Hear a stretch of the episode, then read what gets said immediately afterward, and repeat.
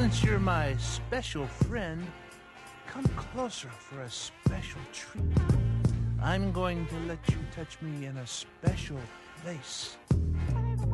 It is never okay to touch someone else's private parts.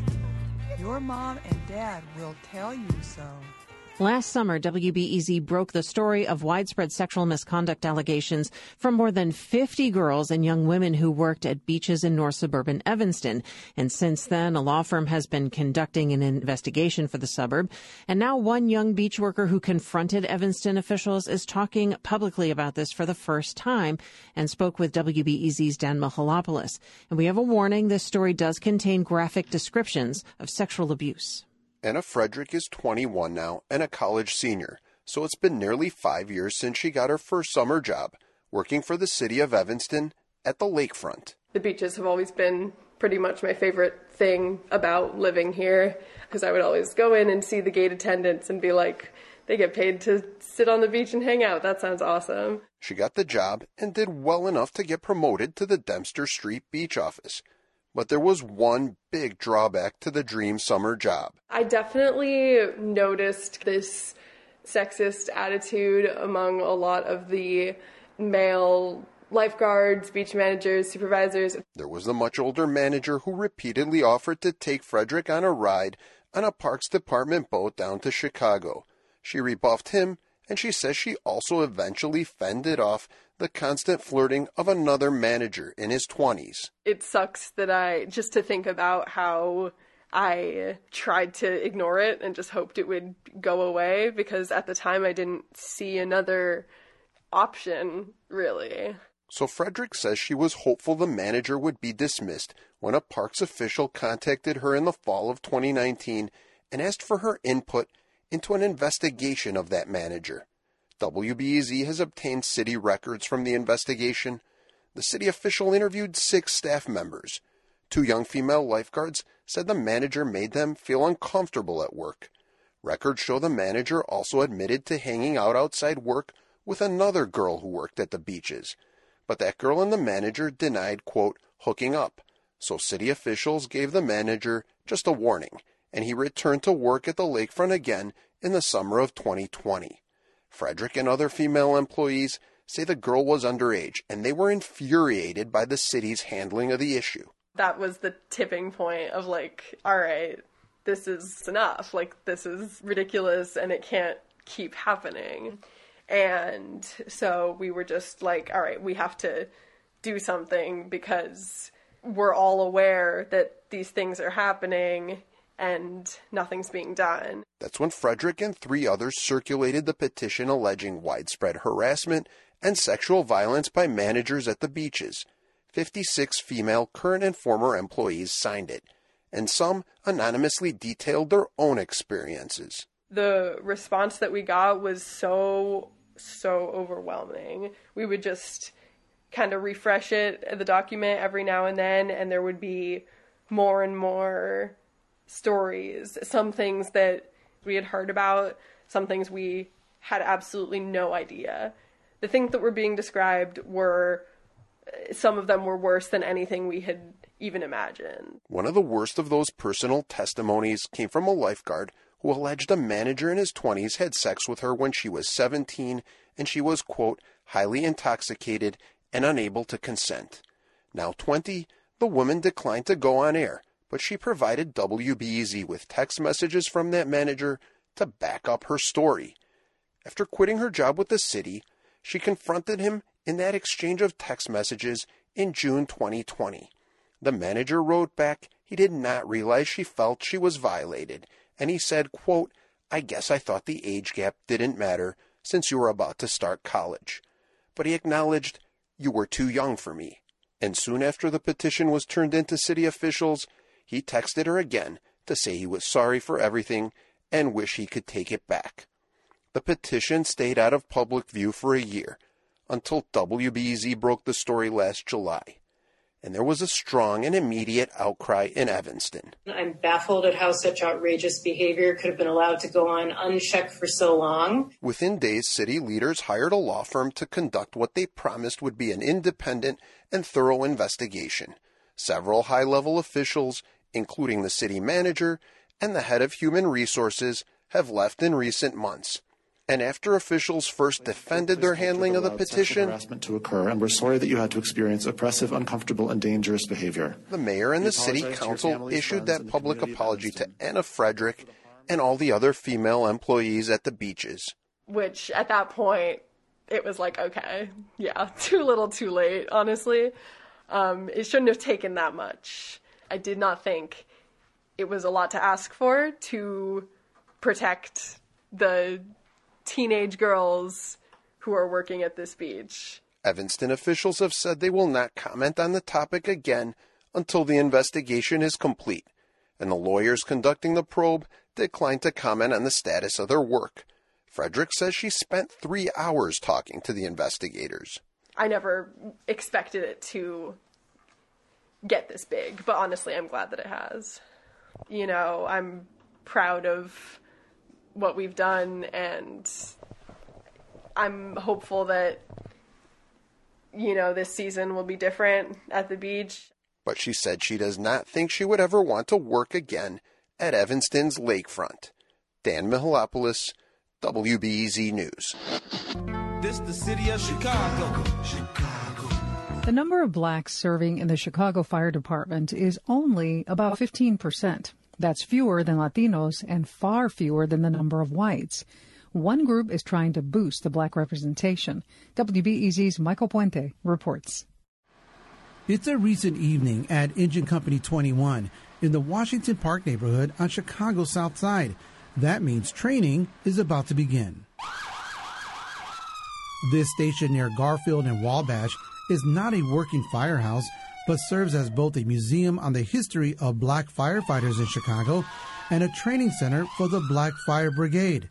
The brigade is a not-for-profit group that formed 4 years ago to get more blacks trained to become firefighters, emergency medical technicians, and police officers. When I came on the fire department, there was close to 1,000 blacks on the Chicago Fire Department. Now I think we're close to 300. Lieutenant Quention Curtis joined the department in the late 80s. He plans to retire this year. But before he goes on his last call, Curtis, who grew up in the Cabrini Green housing complex, wants his legacy to include getting more firefighters who look like him trained and hired. So far, more than 400 recruits ages 18 to 30 have completed the training. I'm a Chicago firefighter today for one reason. At 12 years old, I seen my first black fireman, and at that point, I decided that's what I want to be. Of the 4,900 personnel in the Chicago Fire Department, including firefighters and paramedics, 64% are white, 15% are black, and 17% are Latino, according to the department.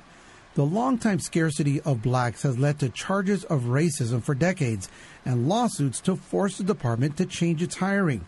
For Curtis, or Q as they call him, having more black first responders isn't just for representation's sake, it's to get more well-paid professionals and their economic power into the community. He wants to see new recruits filling the vacancies left by blacks when they leave the department. So we've lost an attrition over 800 jobs in the black community. That equates to $80 million a year in the black community that we lost in jobs. No.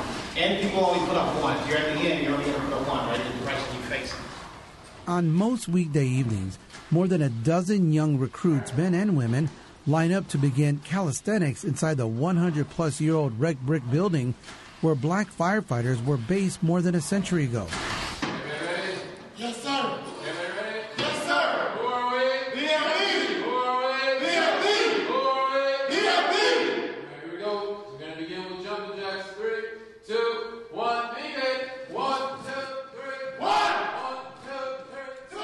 The certified training is 3 to 4 months, depending on the specialty.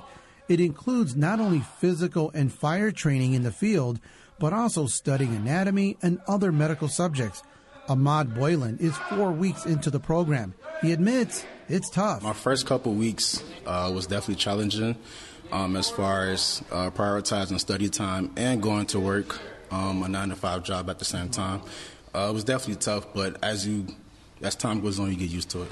We never quit. We never give up. We give our all. People depend on us. Another recruit, Robert Hamilton, says he developed a desire as a kid to help people when his mother suffered a seizure due to her diabetic condition. Responding firefighters and EMTs helped his mother that day, and it left a lasting impression, inspiring him to become a first responder. Because I'm not saying all jobs not valuable, but I know firefighters, police officers, and those that are first responders, you're able to see the results of your actions immediately and know that you actively are affecting change right then and now. Recruits get paid $24,000 for the first year if they complete their training, but that pay can take a big jump if they get hired on the city's fire department within a year's time. For Sarah Webster, even after graduating from college a few years ago with degrees in psychology and criminal justice, she wanted more. She decided to go through the brigade program last year. Webster says having more blacks as firefighters opens the career for others to explore. Q's biggest thing is you can't be what you can't see. So if we don't know that we can do these things, if we don't see other people doing them, it's kind of out of reach for us. Recruit Brian Blackman says even though responding to a fire or car accident can be dangerous, he says there's no feeling like putting your safety aside in service to others. Selflessness. You know, like putting someone else's life before mine, and at the same time, just, I don't know, I've always kind of thought I was a superhero, you know what I mean? So I like to just feel like I can help someone in some way, and whether it's, you know, a drowning victim or you simply can't breathe, we can help you in that situation. Blackman's own father, Eugene Blackman, died in the line of duty as a Chicago firefighter in 1998 at the age of 38. Not all of the recruits will pursue a career in the Chicago Fire Department. Some will get jobs with departments in the suburbs or around the country. The program relies on word of mouth since the Black Fire Brigade does not advertise, says Director Curtis. I have a tough time getting funding. I have a waiting list of 500 kids.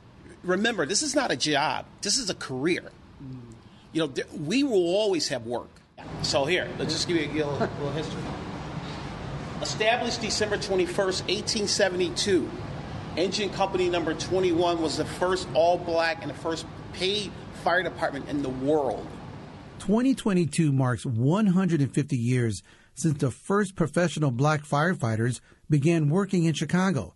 But for Curtis, that anniversary is a stark reminder of the work that still needs to be done to make the fire department a true reflection of the city's population. This is 150 years of blacks in the fire service, and it's like we've made no progress. Michael Puente, WBEZ News. What the hell do you think you're doing right now, man? Waving down the bus. Man, put your hand down, dog. Are you out of your mind? You actually expect me to get on a bus? No, I was hoping we could push your car across town. You know why? Because we just don't do stuff like that no more. You have no idea, do you? You have no idea why they put them great big windows on the sides of buses, do you? Why? One reason only. To humiliate the people of color who are reduced to riding on them. I don't know that. And you know, you can feel the Staples Center with what you don't know. Crypto.com Arena. Just sitting on a bench, waiting for a bus here on Lankersham in North Hollywood. We are going to take the 501 Express into Glendale, near the Glendale Galleria. Brandon Raines is running some errands today. He's checked the schedule, and the bus is on time. But he's learned in recent months not to trust the schedule. Especially in the last month of January, I had about 6 of my bus trips out of 14 that I took were canceled, and that doesn't count 2 that never showed up and I had to abort my plans entirely. Raines has a car, but he believes in public transit, and he likes to avoid traffic whenever he can, don't we all? But lately, that's been less and less convenient. In the fall, LA Metro canceled about 10% of its bus trips, and then in January, it was 18%. Yeah, that's nearly 1 in 5 buses. The problem is the worst in places like the San Fernando Valley in South Los Angeles, where ridership is the highest.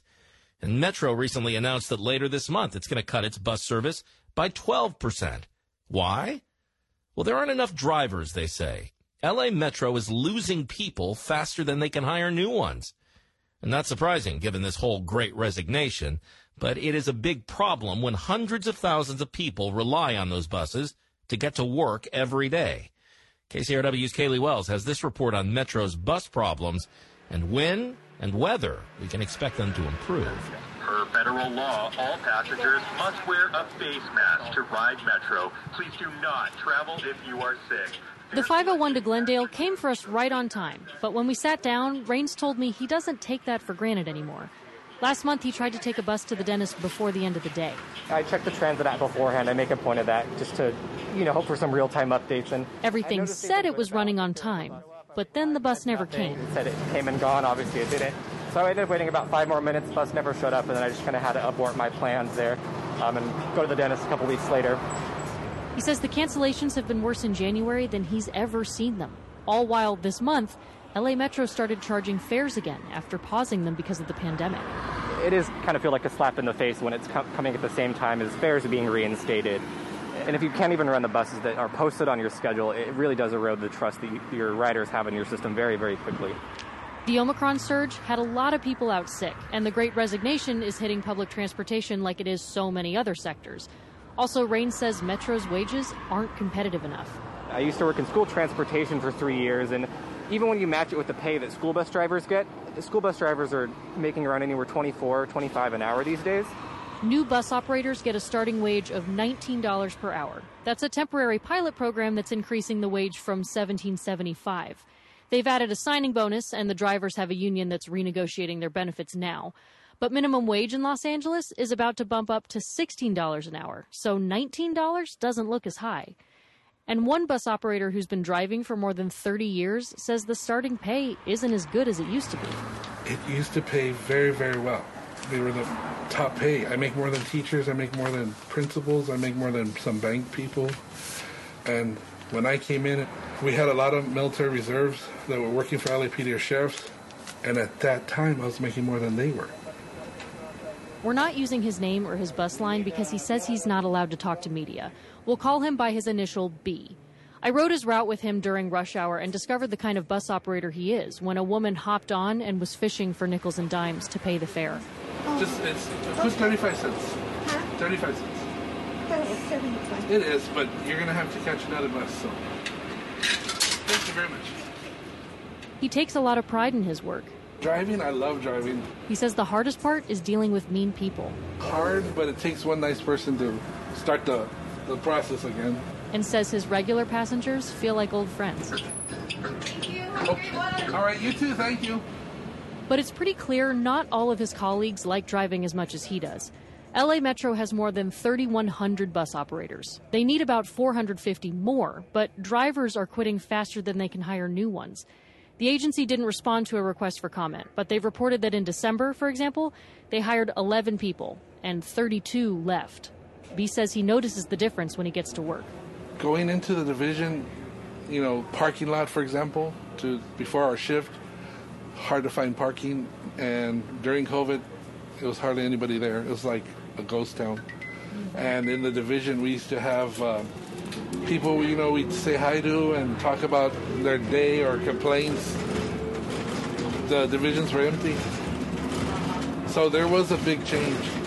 And so because of that, B is working overtime pretty much every day. Today, like most days, he woke up way before sunrise and works 10 hours. And when they're short on manpower, he has to work on his day off. So he gets why he's losing colleagues. The thing that has lowered morale is that essential workers were really looked at, and people were given raises, nurses, police officers, firefighters, grocery workers, restaurants. They really went out and gave their employees bonuses for coming to work. And MTA received a lot of money, from what I understand, to help with COVID. So we're all looking forward to a bonus, and we never got it. That's why I said that we're often ignored, we're often mistreated. He has people pick fights with him or spit in his face. So it's no wonder the labor shortage is hitting public transportation too. But it's not just a lack of people that's forcing bus drivers to cancel trips. He says when COVID first hit and Metro decreased service, buses ran on new, tighter schedules with fewer minutes between stops. And that made sense. There was no traffic and fewer people were stopping the bus to get on and off. This line pre-COVID used to be about 4 or 5 buses out here. And since the recent cut, they dropped it down to one bus. But it's 2022. In case you haven't noticed, traffic is back. And B is still expected to stick to that tight schedule. He says he can't do it. Then it's hard to keep up. It's because I don't take breaks. I have to drive through it. If we're running behind schedule, then I don't get a break. There seems to be a growing gulf between what happens in the boardroom and what's happening at the bus stop. Jessica Meany is executive director at Investing in Place, which is an LA-based transportation advocacy group. She says the problem started with a hiring freeze when the pandemic first hit. And no one thought to lift that until January of last year, 2021. So when they realized they needed more buses, everybody realized they had lost a ton of bus drivers throughout the pandemic and even starting before the pandemic. And it took them an incredibly long time to start ramping up because of the hiring freeze. Meany says the cancellations got especially bad when LA Metro decided to restore bus service to pre-pandemic levels last fall. But they didn't have the manpower to do it, so that meant planned bus trips that never arrived. And what really frustrates me is the funding is there. The riders are there. There's just no one to drive them. Last month, the federal government awarded LA Metro more than $1 billion to help pay for pandemic expenses. Meanwhile, they're collecting fares again and cutting service. The agency says that will hopefully result in fewer canceled bus trips before they return to full service by June. For KCRW, I'm Kaylee Wells. Be in Santa Rosa? Yes, sir. Hey, good evening to everybody who's participating. Today was a day started off great, but the way how the day ended was, not too good. I was at work, got to my last stop, made the delivery. The lady comes out. I say, hey, sign for this. She signed. She goes back in. This is my last stop of the day. I was like, I'm going to take my break. I looked to my right. It was like empty. There was no houses. It was across the street. It was a place that was burnt down from the Santa Rosa fires. They had to rebuild right there. I don't know why. But it's a beautiful view. Really, really beautiful. See all kinds of trees and lights. It's nice. So I was like, I'm going to pull over here and take my break. I pull over, take my break. I pull out my book. Start reading, start eating my apple, and a guy comes up, he pulls up, he goes into the last house I just delivered in. So I'm just sitting there reading, and the guy comes out, he walks all the way across the street, and he comes over, he knocks on the truck, and he goes, what are you doing? I looked at him, I was like, what are you doing? He was like, well, my wife was home alone, and I was like, I had no clue she was home alone. And she was worried because you came across the street. And he was like, what's she worried about? And she was like, well, you've been sitting over here. And you're a big guy. I was like, I can't sit here and read and be a big guy. I have to be up to something. And the guy was like, oh, no, you're not up to nothing. It was just, we was worried. And I was like, dude, like, seriously? Today? And I questioned him a little more, because I was trying to stay in a question lane. And it just got to the point where he was just, I'll leave you alone. I thought you were doing something that you shouldn't have been doing or whatever. And he goes back in the house. So I write it down. I go to work. I make my report. And that was the end of that. Does your employer, do they have a policy on what you're supposed to do in that sort of situation if you're accosted by someone while you're in your vehicle and still on the job? No, they want us to go and call the police, but I ride with a bulletproof vest because I live in San Jose, so not a lot of black people out here. And a few times I deliver to somebody, walk straight up to them with a package in my hand. They look at me like, what are you doing here? I'm like, what do you mean? I got on this brown outfit. What are you looking at? Just my skin? Like, what? Yes. What's going on? It's very dangerous. Yes. You could be a Negro. And big black male, you look like you got raping tendencies. My wife is home alone. Yeah. You frightened her. I don't know if you... I mean, I'm big, but, you know, I'm not like... I'm 6'2.5" and 210. Rapist. Yeah. He wasn't laughing. They were serious. Rapist. That's what he said. That's what he meant. Yeah. Like, you're a big guy. My wife was intimidated. Rapist. What are you doing here? Rapist. I am out of here. Like, I have no idea if you have a firearm. Like, if you're coming and you see huge Negro male, my wife thinks you're a rapist. Like, you could be coming to kill me. It was a black guy. He was out with the and I think he was in an Amazon truck too. He wasn't, you know, personal vehicle, none of that. Uniform on, all that, professional package. What is this nigger doing here? Nick, man, I will get my gun. And she was rolling. They had the camera on and everything. I said the same thing then, like, oh, my Lord, it's time to go. Like, I don't have any questions. I don't have anything to say. I'm not recording. I'm gone. Like, talking like that, I could be dead in the next 5 seconds. Let's see. Much obliged for your patience. Caller in Florida. Your commentary. Oh, wait a minute. You remember what I'm talking about? The white woman, she was in North Florida. She had on the Florida Gators T-shirt, and she went out and terrorized a black male delivery driver. It was about a year. It was within the past 12 months or so. Do you remember what I'm talking about? Yeah, yes, sir. The orange and blue Florida Gators shirt. Yes, sir. And if you think I'm gonna have a tell me he's not moving off my driveway? A racist rant all over a truck parked on the road. Will Ossley and Melvin Finley own a moving company. On Saturday, they were in Lee County unloading a truck. That's when this woman, Gina Brashear, got mad that the truck was blocking the road. Me and him are on the back of the truck. We're still working. We're still unloading the sheets of metal onto the pallet. We start hearing this commotion on the other side of the truck, just getting louder and louder and more intense. That's the moment when the customer, who didn't want to speak to me out of fear, starts capturing this video. In 30 seconds, Brashear unloading a racist rant. And if you think I'm going to have a tell me he's not moving off my driveway, I can use the word all goddamn mother. That wasn't it. Good, the cops were coming, tell them I called y'all what the ever. I didn't call y'all. I called that fat say that. Now for your trailer. I can't say. Please bring it to me in writing. She screamed the N-word 6 times in just half a minute. You know, I've been, insulted before. It's nothing new to me.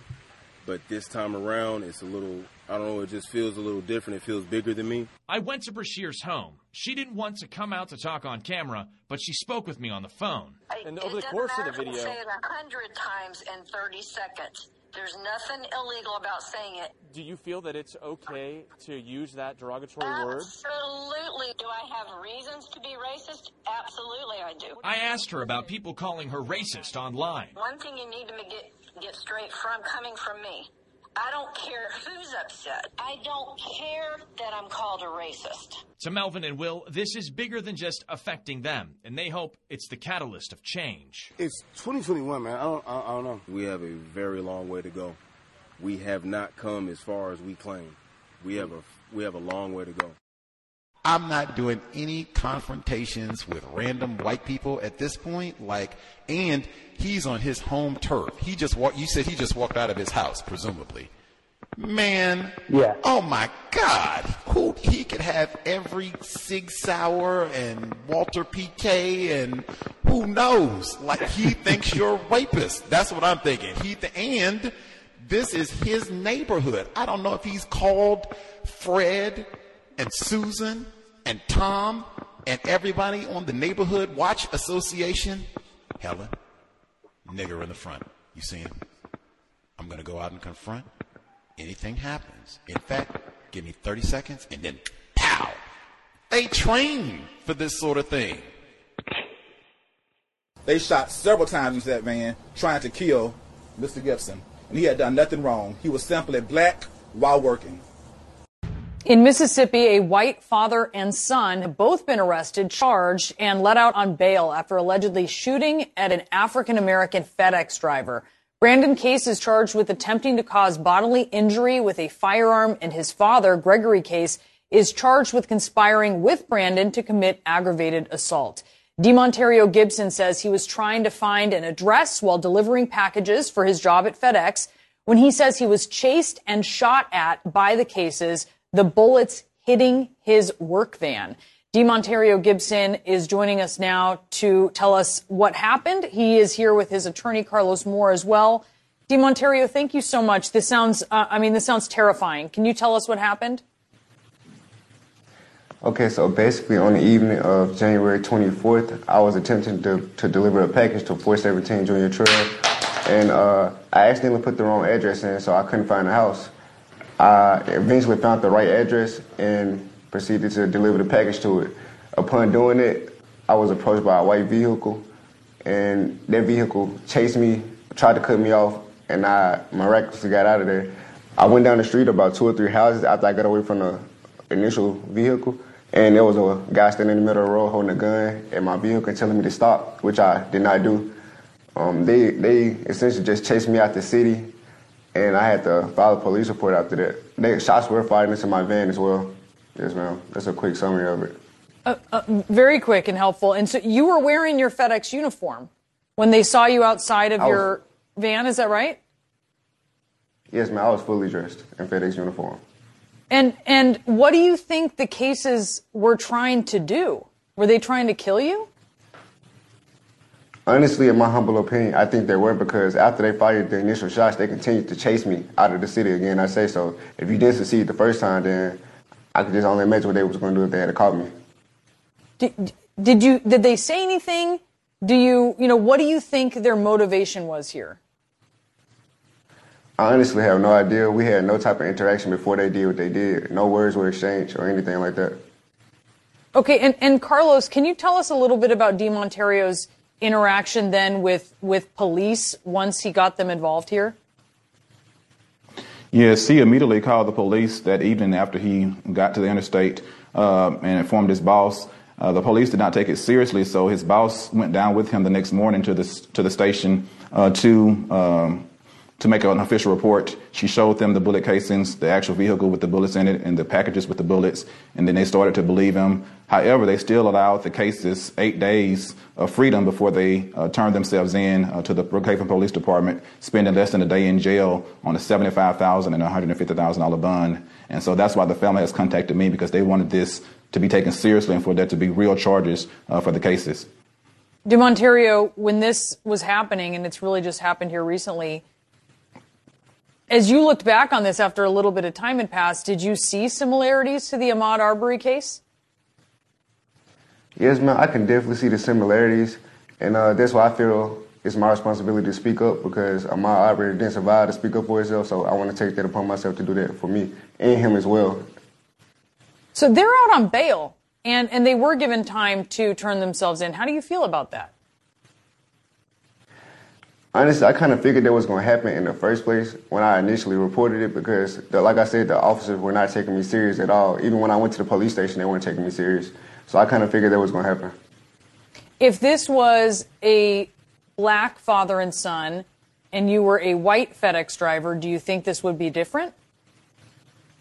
Yes, ma'am, without questioning. I would have been arrested probably that same night and not given bail at all. How has FedEx responded? Have they been accommodating to you? Not really. I am currently on unpaid leave. They gave me up to 2 weeks off, but it's unpaid. They have paid for therapy. They haven't really supported me in making the case progress forward, or I guess how I can say that. They haven't contacted me at all, except for once since this whole incident went down. They said they was investigating. I haven't heard anything since though. You're on unpaid leave? Yes, ma'am, currently. Okay, and if you go back to work, where would you be working? They told me they was going to try to work that out. I honestly don't know. All right, I have actually just lost signal, but I know that you answered my question, so I'm going to ask you another one because I believe that our viewers are able to hear you. I know, Carlos, that you have suggested, you've requested that the FBI be looking into this incident as a possible hate crime. Can you tell us about that, and can you tell us what you have heard from the FBI? Yes, I did ask the FBI to officially open a hate crime investigation 2 evenings ago. I understand that on yesterday they did go down to the Brookhaven Police Department and pick up the file. And so while they will not confirm or deny that they are investigating, we do believe that they have taken this case seriously. We've also informed the Department of Justice Civil Rights Division, and they have flagged the case, and they are considering opening an investigation as well. So Mr. Gibson is pleased that the federal government is taking this case much more seriously than the Brookhaven Police Department. Okay, I can hear you again now, just so you are aware. But D'Monterrio, I just want to go back to the situation that you're in right now. So you were shot at in the course of your work for FedEx. You are now on unpaid leave. I'm assuming you needed leave. Tell me a little bit about why you decided you needed leave. I think we all know, but just explain why you're taking some time off. Yes, ma'am. So initially, as soon as we left the police station, I was put right back on that same route, the following day. I tried to go through my work. It became kind of overwhelming, and my anxiety started acting up. I almost had an anxiety attack. And I just felt like I couldn't handle it mentally. So I decided to seek therapy and just take a few days off, or as much time as I need off, rather. I mean, look, it sounds incredibly traumatic, what you have been through, what you're describing here. And we're going to continue to follow it. D'Monterrio Gibson, thank you for being with us this morning. Carlos Moore, thank you as well. Context of white supremacy. Mr. Gibson said he almost had an anxiety attack. I felt like I had an anxiety attack just listening to his testimony about what happened. Black mental health. That's one of those moments. It's not any other victim's fault. The people that are most to blame are classified as white.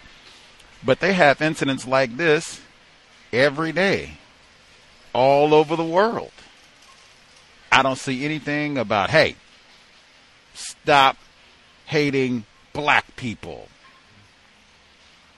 I've heard them come out on major outlets and say, oh, the world, hey, everybody hates women. And yes, that's right. Tell them, sister. Woo! Stop Asian hate. It's not non-white people's fault. White people most to blame, but I mean, you see that every day with Mr. Gibson and all these other folks. Be specific. Don't just stop mistreating people of color, marginalized. No. Anti-blackness.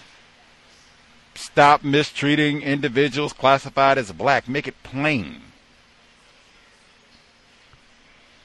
Context of white supremacy. Gus T. Renegade in for another broadcast. Hopefully, to share constructive information on the system of white supremacy. Today's date, Friday, February 18, 2022, so I have been told. This is our weekly summit, Neutralizing Workplace Racism. Feel free, dial in if you have commentary, suggestions to share. The number to dial, 720-716-7300, the code 564-943#. Press *61 if you would like to participate. The number again, 720-716-7300, the code 564-943#. Press *61 if you would like to participate. Before I give out the email, the archive for The Man in the High Castle, something happened where I guess it didn't go to the feed. It didn't upload from yesterday. So I saw that this morning, posted it again. The second attempt worked. So if there was a problem at some point, you were looking for it yesterday evening or early this morning and it wasn't there, should be there now. Go back, take another look wherever you download the podcast from. Should be available. Folks looking out for the latest installment of the book club. Also, our white guest for this past Monday said she was sick. Kyla Schuler, The Trouble with White Women. So we rescheduled. I wrote it online. Some people didn't see. You can always follow on Twitter at Until Justice, Facebook, the problem is white people for updates and what have you. Then you'll see if anything happens. We get a renege with a guest or anything else. So the email, untiljustice@gmail.com. untiljustice@gmail.com. Feel free to drop an email if you have commentary, suggestions to share. Let's see really quick some of the audio segments that we heard. So the first report we got dealt specifically with sex abuse amongst the Chicago lifeguards in the Evanston area. That's really close to Northwestern, right where Northwestern is, in fact. I suspect they don't have loads of black guys working at the lifeguard facility in Evanston. I could be wrong, especially since they didn't even allow Negros to go to school there and all that. So I suspect this is probably a lot of white guys who are doing all of this. And some of this is like statutory rape and all the rest of it. Sexual misconduct in the workplace. Got to talk about that in addition to racism. If you have children, because I mean, some of these folks are 17. So that's what I mean. Like, it is a colossal error to not speak with your offspring about racism and sexual abuse, because it is both are so rampant and interconnected. Males and females. Got to talk about this. Best way to keep yourself safe, how you want them to respond. Take it seriously. Lots of predators out there. Let's see. Next, the segment. So they stayed in Chicago. They had the report with the Black Fire Brigade in trying to train and get more black firefighters. One, they talked about the attrition in terms of lots of jobs for black firefighters have been lost recently, cutbacks and all the rest of that. No surprise. And then in addition, all of the years, decades, over a century of racism, white supremacy, and deliberately making sure that black people do not get those type of jobs that tend to pay really well, great benefits, pension, all the rest of it. Deliberate effort to exclude black people. And I thought it was so important. They spoke with Lieutenant Quention Curtis, or Quention Curtis, known as Q, they said. He said, this is 150 years of blacks in the first service, and it's like we've made no progress.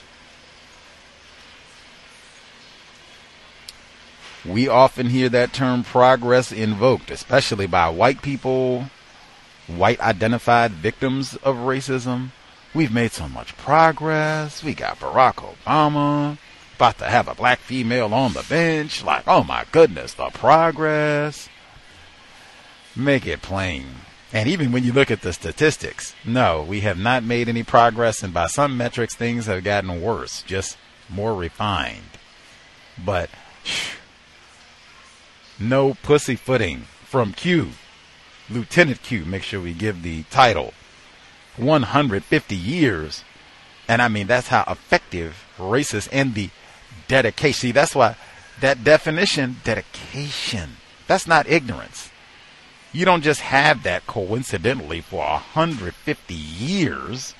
All those different generations of white people passed the baton of abusing black people in Chicago and Evanston. And at Northwestern, too. It's not just that you don't allow black people in the fire department. They can't even go to school at Northwestern. Like, dang, what am I allowed to do? Let's see.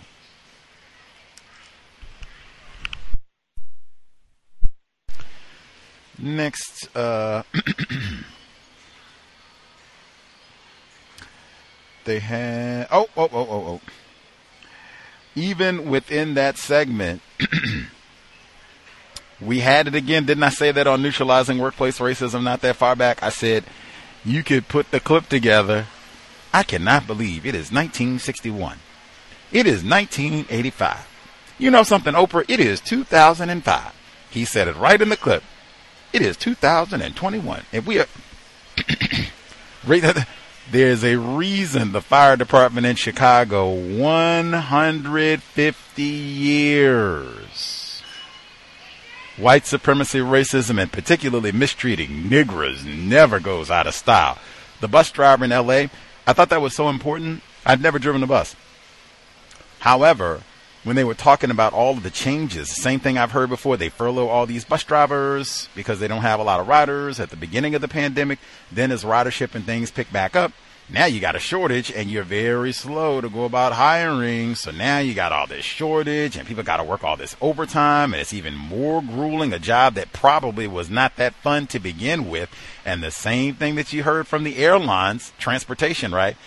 People getting on the bus and what, nigger? Who are you talking to? Mask? I'm not wearing. They said spitting in someone's face. Are you serious? I got to work a 10-hour day, beg people to wear a mask, and then you're going to come and spit in my face? Nigga boy, you don't tell me what to do. Shut up and drive the bus. And the pay is horrible?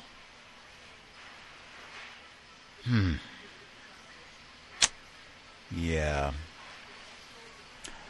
We do have some transit workers in the Cow's audience. Like, wow, I hope it's not like that in all of the cities, but I've heard that type of report about LA transit not being the best. Wow.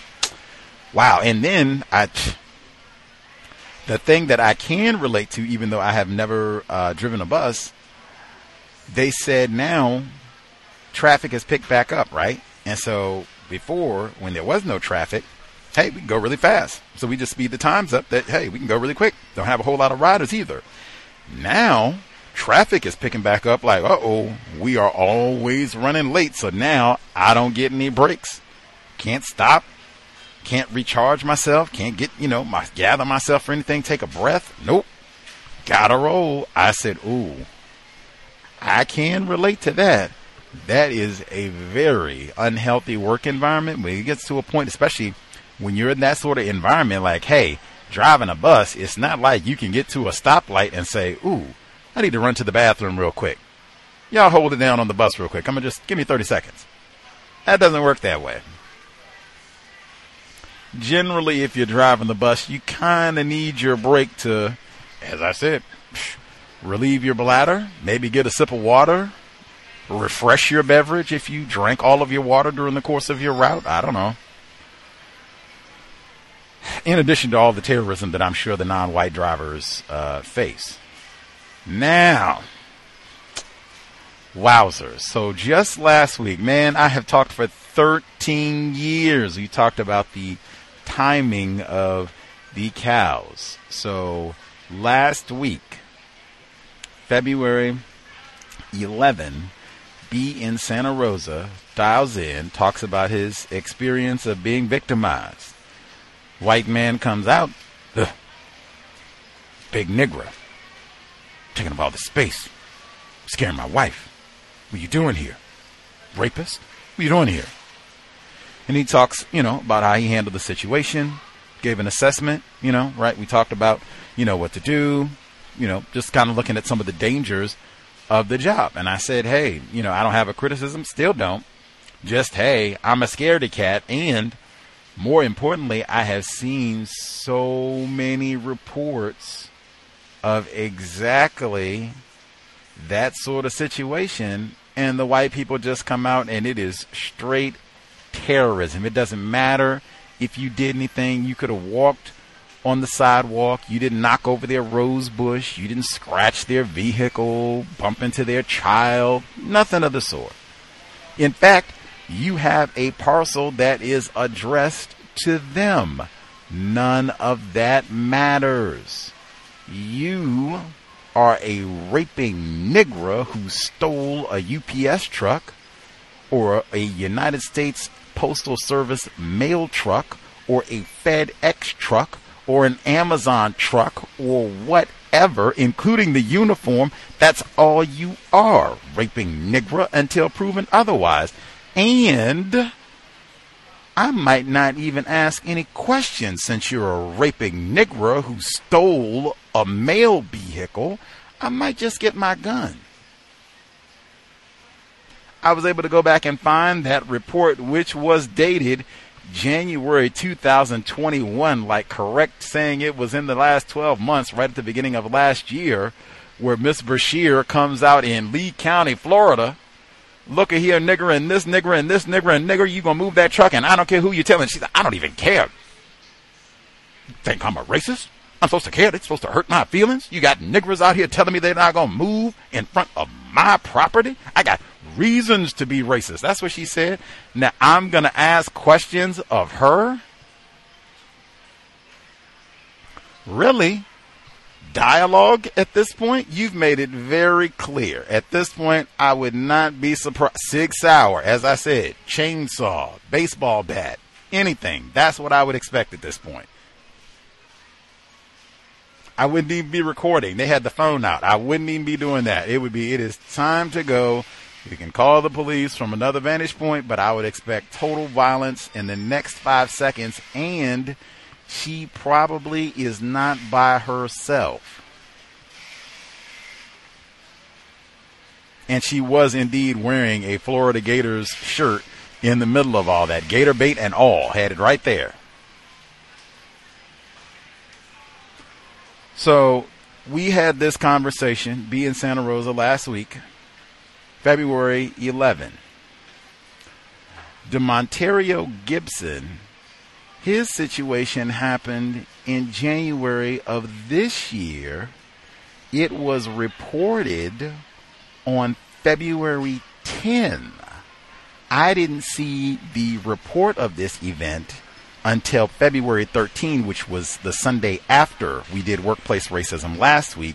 I saw the report and said, oh my goodness, look at this.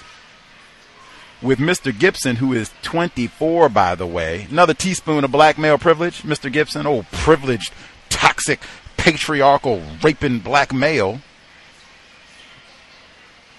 24-year-old D'Monterrio Gibson. They didn't say he had a lengthy exchange. They didn't say that he went and tried to urinate on their property. They didn't say that he walked through the grass. They didn't say that he scratched the vehicle. They didn't say that he was peeping into the property. All he did, I messed up the address. Negras, illiterate. I messed up the address. I figured out the correct address. I went to the correct property to drop off the parcel. And he didn't just say, and what did I say when we spoke with B in Santa Rosa? You go to these white people's neighborhood. I don't have a neighborhood. I don't have brothers, sisters, friends, homies, neighbors. I don't have none of that. Members of a race, none of that. If you are classified as white, you have a neighborhood. When I listed the resources that individuals classified as white will have access to, should said raping nigger pop up in their vicinity posing as a delivery driver, yes, they can run to the garage and get their Sig Sauer. Yes, they can grab the Walter PPK, the baseball bat, the electric prod, the bow and arrow, the brass knuckles. Oh yeah, they can grab all that. They can also gather other white people, which can be equally terrifying, if not worse, to have a racist mob, sometimes even just two of them, assembled. And I'm here with a cardboard box that's not even for me. And you're ready to go to war against me. Oh my God. And I said, it doesn't have to be an exchange. It doesn't have to be, hey, I'm going to give this nigger a chance, and if he gives me any lip, he gets sassy, he sashays his zipper in the wrong way, this will be his last day on earth. No, no, no. It's immediately. What are you doing here? Pow, pow, pow, pow. We didn't even give him a chance to answer.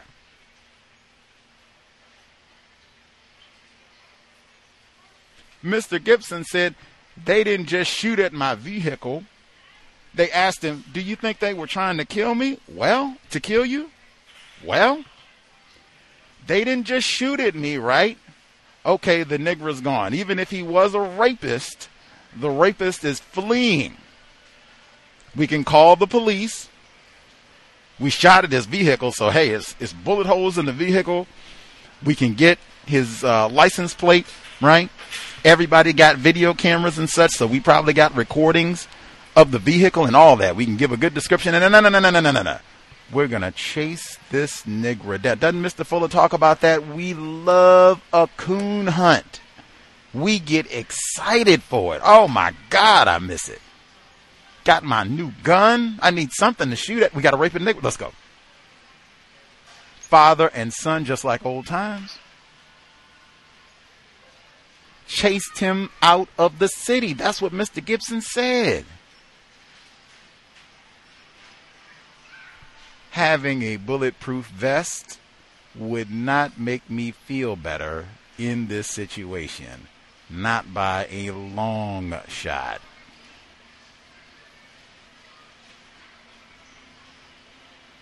I don't think we understand. That's one thing.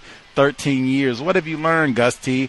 We non-white people, all of us, billions, we have no idea what it means to be white.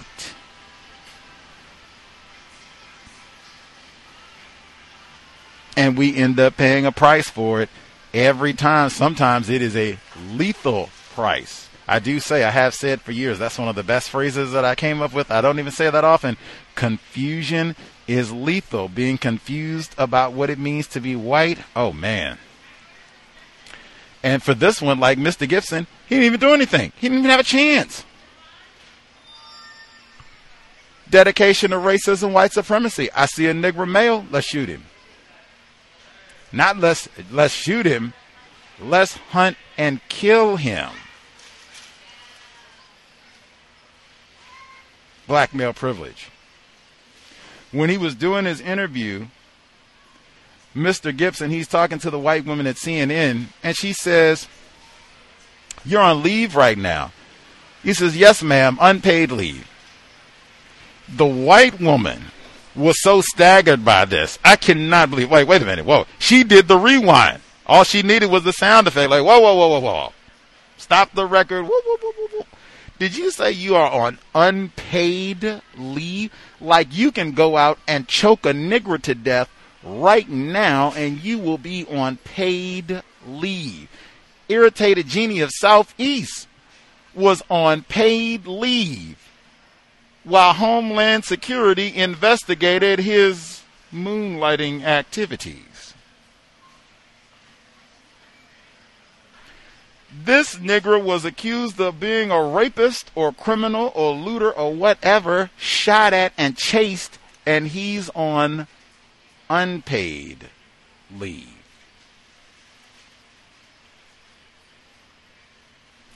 The white woman's brain computer couldn't even process. She was staggered. You heard it. She was totally staggered. Like, do what? She was thinking, I'm a white woman. If I slip and fall in this studio right now, they had better have me on paid leave. Get shot at and you tell me I'm on unpaid leave? He went to report this at the police station. Bullet holes in the FedEx vehicle, and he said, they didn't even take me seriously. You been out raping?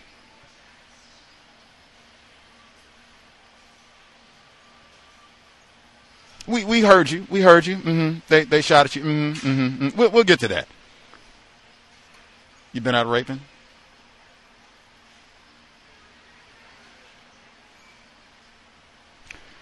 Black male privilege. That's what they tell me. Little toxic patriarchal black male. Yes, he has so much power. Yes. Black History Month, Carter G. Woodson rolling over in his grave. Yes. I can't even give like any suggestion other than to say, I said last week, if you do delivery driving, this is not an anomaly. This is not, oh my God, I can't believe that happened, Mr. Gibson. No, I've seen this happen all the time. I could have easily put a clip together of 5, 6, 7, 8, how many do you need of this sort of thing just in the last 2 years. This is not even going back through the whole history of Negras attempting to deliver parcels in the system of white supremacy. This is just in the times of the Rona. This has been an everyday occurrence. If you do any sort of delivery driving at all, Amazon, FedEx, DoorDash, anything, it is imperative that you have a code. The moment that I pull up on this property, gunfire could ensue. What do I do? What is the company policy? They might have a good one. If they don't, what is my code? A white person is being hostile. A white person accuses me of knocking down their rose bush. Whatever it is. A white person, you know, fusses at, what are you doing in this neighborhood? A white person accuses me of stealing the car and the uniform. What do you do? With the thought in mind, they may have all of their firearm weapons, their entire family, their entire neighborhood at the ready. Sniper scope on me right now. What are the best decisions that I can make for my safety, for my life right now?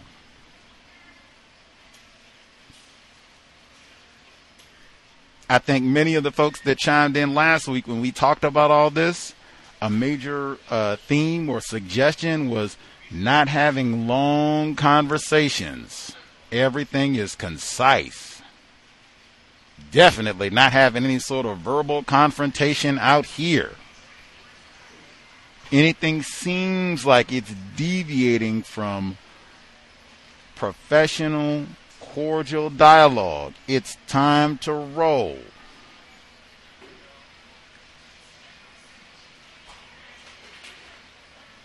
Very dangerous times on the plantation, especially if you do delivery driving, just because having to be, that puts you in such a vulnerable position, such a huge disadvantage, having to be on their property at their residence. They have access to everything. You probably don't even know where you are. You probably had to use Google Maps or whatever it was to even get to this location, much less, do you know this area? Do you know any of the people that live there?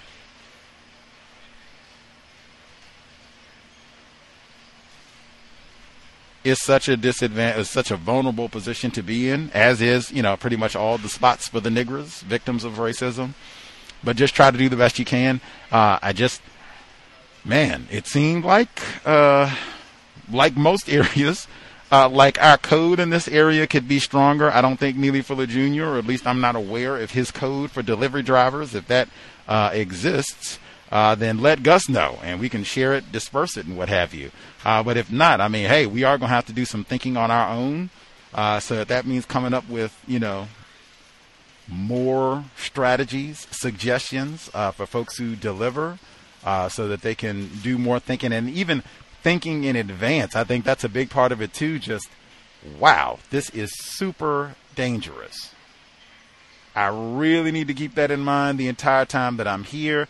Like I said last week, if it's about a break, I would not take a break in a white person's, or really any neighborhood. I just wouldn't recommend that. I would look, as I said, for a park, grocery store, parking lot. If they have a pharmacy, drugstore, some sort of business, gas station, whatever, where you can go there, school even. Where you can go there, big public, well-lit parking area where you can legally park and be there for 10, 20 minutes. And, you know, no property owner, what have you, is going to run out with their gun. where you should be able to sit there if you need to make a phone call, eat your sandwich, read, whatever it is, gather yourself, you know, as you continue your work shift or get ready to wrap up your day, where you should be able to do that in a safe manner. That would be my choice every time. I just would not do a lot of meandering in a white neighborhood, because I wouldn't care what type of vehicle you're in, what type of uniform you have, how many times you've been in this area. I would expect to be branded and treated as some sort of hooligan invading rapist. Did you hear the tackiness, the extra tackiness with Mr. Gibson? They said, all of this happened. The police don't take him serious. You've been out raping. Mm-hmm. All this happens. Next day comes. Do they have a care package for him? We got you a half-eaten bag of peanut M&Ms. Starbucks card, discount to the massage parlor. Nope. Did we even get you a new area? Nope. Send you right back out to the same route. These folks sound so trifling. I imagine we're going to, in fact, give you the exact same vehicle, bullet holes and all.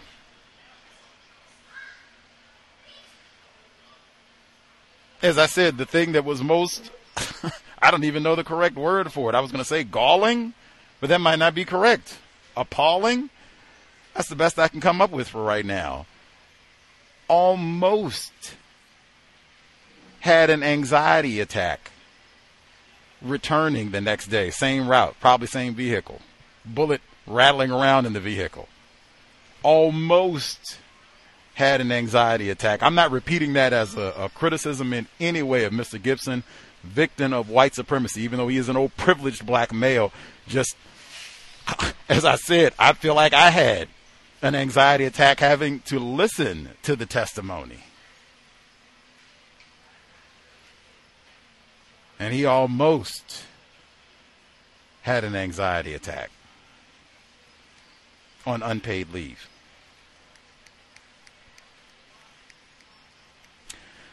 The number again is 720-716-7300. The code 564-943-pound. Press *61 if you would like to participate. That's something I would like to know in advance. Like if I work for a company doing deliveries, if I'm like assaulted or shot at, am I eligible for paid leave? Like, really? Like, that's just, nope.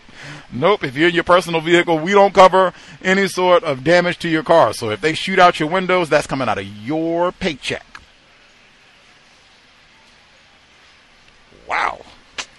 Update my LinkedIn page as soon as I get home. I'm not going to be comfortable here. The email is untiljustice@gmail.com. Untiljustice@gmail.com. If we have any folks, if you do delivery driving, dial in. Particularly if we have any folks that do delivery driving. You say, I don't know what you're talking about, Gus T. I have a code. Please share. Let us know. Bathrooms, breaks. How do you handle being assaulted? All of that. Everything that you think would be helpful for any victims of racism who might be doing any delivery driving. These are things that I've worked out that will keep you safe, minimize problems as you're out and about on the road. Let us, if you don't have a code and you're working on it, that's fine too. Let us know as you get it together, because that would be good to share. We have a number of folks who do driving of some sort, who listen to the cows, many who listen to the cows while they are driving. Buckled up, I hope. Let us see. Folks who dialed in with a hand up.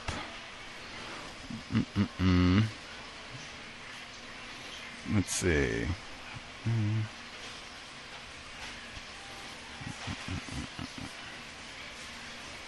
Okay, don't see any hands. Apparently, we don't have any of the folks who are driving who dialed in super excited to share about their code. So let's see. Hopefully, folks will not spectate. They'll share as we roll. I'll share one of the folks who emailed while folks are spectating, and then we'll check again and see if folks had their commentary ready to roll. Let's see. One of the folks who wrote, it's Black History Month. Driving component is really important, but I did forget. It is still Black History Month, and the tackiness has been astronomical from day one. I said it last week. If you're in any sort of work environment where white people feel compelled to have some sort of ceremony, we got to have a fried chicken bonanza or a watermelon display or twerk contest. We got to bring in a stripper pole and do some gyrating to honor Carter G. Woodson. My view is it is best, number one, to make sure that you do not volunteer or accept any sort of invites to be a part of any of these projects or presentations or anything that they're going to do for the remainder of this month. If you have to attend any of these events, if they're doing it during work hours, that, hey, that's part of what you're being paid for compensated for this month, I reckon. I would not get up and make any statements and feel the need to start pontificating and explaining this or detailing what racism is and how it works. I would not do any of that. I have never seen where that helps to solve any problems or makes anything better for non-white people victims of racism. I've seen where it just causes more problems and singles you out for mistreatment and a lot of unnecessary, unwanted attention from race soldiers. So I would not say anything. Maybe ask a question if you want something clarified, but if it's not that, not quiet. Spectate, as they say. But definitely and decline if there's any, hey, can you come join? We're thinking about doing a fried chicken thing, or maybe you can give some kind of, no, thanks. And we're really busy on this project. I just don't have any extra time. I'm sure you all will think of something great. And leave it at that. Even if it's all black people, even if it's other black people that come and do the asking and proffering, same thing I just said. No, thanks. I'm sure you all will come up with something great. Let's see. Folks who wrote in. All right. One of our female listeners wrote in, victim. For today's Black History Month post, they celebrated the law. See if I can do this one correctly. It's hard sometimes because you're trying to read, so it's kind of having to multitask and be all over the place on the screen. So I'll start over and see if I can do this one correctly since it is Black History Month. Let's see. Okay. Alrighty, we're all set. Let's see if we can do it correctly this time. Alright, so for today's Black History Month post, they celebrated the Lovings. The post was made by a white woman or another white person classified as a minority. Now, she put that in quotes. I don't even know what that means. A white person classified as a minority. Continuing, only 5 people responded, one of which celebrated LGBTQ rights under the post, and another white woman celebrated because her husband is so-called non-white to her. That's even her. I haven't seen a photo of the husband, so who knows? Good Lord. The rest, which all 5 participants were white people, pretended to be shocked and excited that such a law was passed. Now that pretended, as if they don't know, white people are not supposed to be marrying non-white people even today, especially niggers. What I also want to know is why the Lovings case is a part of Black history. Shouldn't it just be American history in general, or the history of the jurisprudence, right? Supreme Court law history, right? Why isn't it just, under that? Law history, legal history, and all the wacky laws that white people have enacted in this part of the world. That's absolutely. I don't know why that has to be confined to so-called Black history. And the sexual abuse component, because we got that 2 times, right? Chicago with the lifeguards. White people don't care about children, all that sexual abuse. And then the same thing there with Mildred Loving and that white man. She was 11. He was 17 when all of that started. That sounds exactly. But in fact, that's even worse than in Chicago. That's just rape, period. Ain't even nothing to talk about.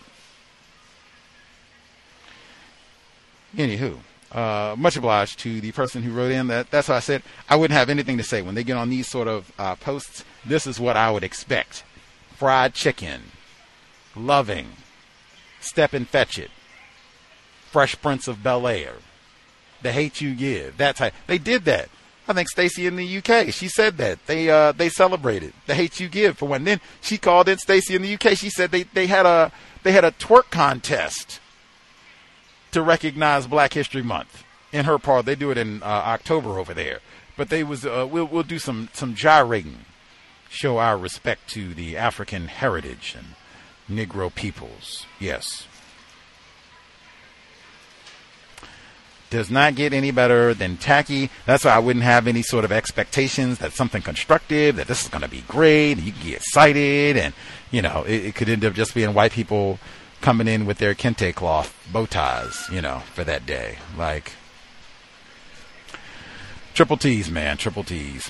Let's see. Oh, man, I hope people don't have, if you have any trifling anecdotes, I guess, that went down with Valentine's Day, hopefully people, you know, are not participating and did all the candy and nonsense this past Monday or what have you. Hopefully maybe the Super Bowl overshadowed metaphor, all of that. But, yeah, no candy, no gift. I mean, we're not in kindergarten, grow up, trying to be universal man, universal woman, like, not in the holidays, period. But, I mean, really, like, you want to talk about a lame waste of time? Valentine's Day would be high on the list. But I have seen where that can cause a total ruckus in the workplace. Let's see. Folks who dialed in, again, if we have folks who do any delivery driving, definitely share your code for staying safe. Then other folks, if you dialed in, if you have thoughts, observations to share, proceed. Let's see.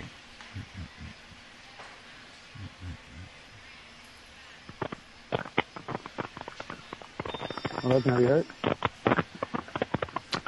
Be in Santa Rosa. Yes, sir. Did you see the report on Mr. Robinson? I saw a little bit of it, not a lot. Tragedy is tragic, you know.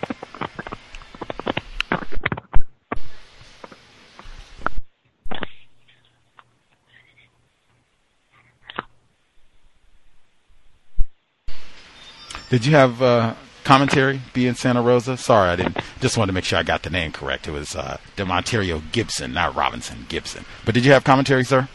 Yeah, I want to say thank you for having us on today for drivers, man, because I'm one of them. And just from the last session we had, man, not having conversations, I thought, you know, is very huge and something I can put in my arsenal while I'm at work. A couple of things I do to keep myself safe. One of them is I have a bulletproof vest on at all times, and when I go to residential areas, I keep my Glock on me. I don't argue with people. I try my best not to argue. Usually just stay in the question lane, but after last week, I ain't even gonna do that. Yeah, that's pretty much it, you know.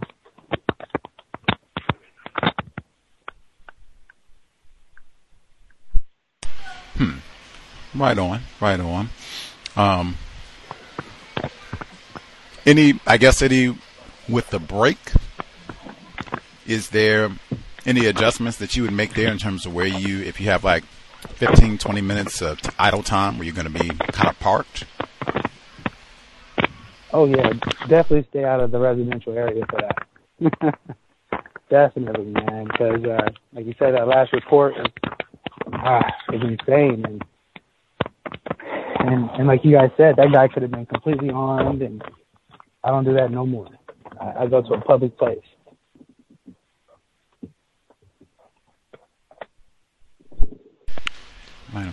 Right on.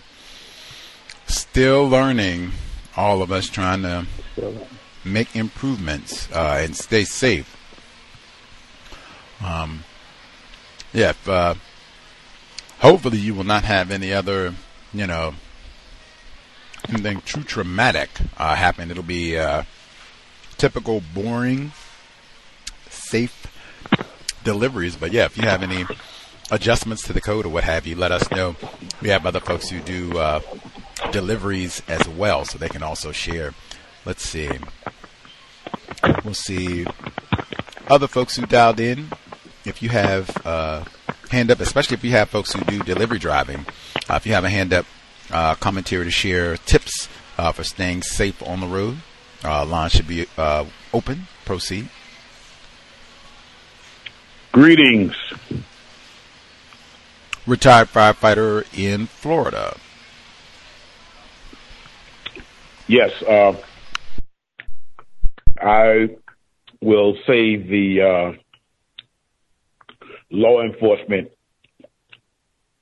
incidents for Saturday, but life is quite dangerous for a special needs worker, especially if you're a black special needs worker.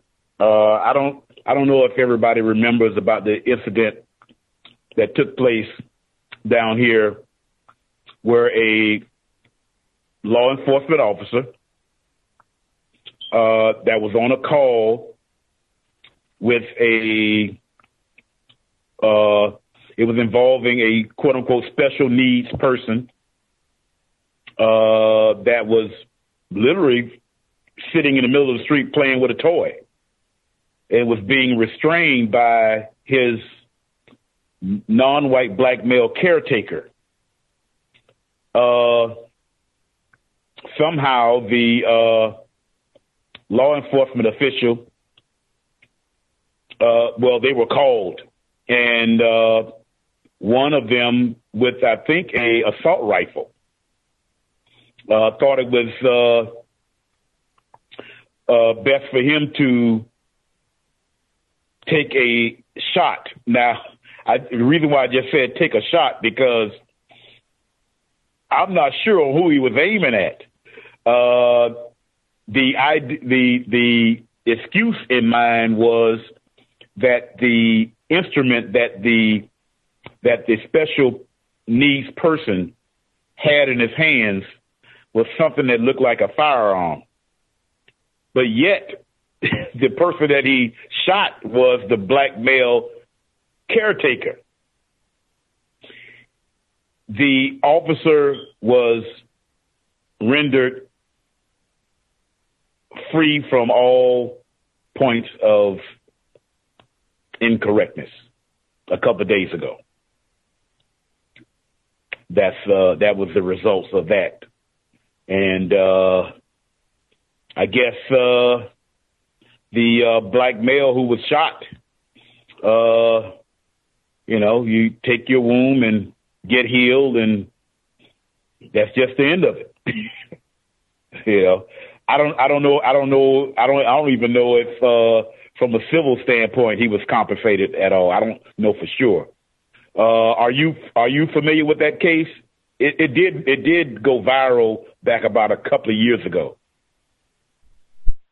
I do remember it. I had just forgotten, you know, because it had been a while. All the details and such of it, but yeah, I do remember it now that you bring it up. He was rendered through the criminal courts innocent. I mean it looked like from the beginning that he was not going to get any support at all. I'm kind of not for sure on whether or not he is a white person. I'm not sure, and maybe if somebody can pull up anybody listening to me, if they would be able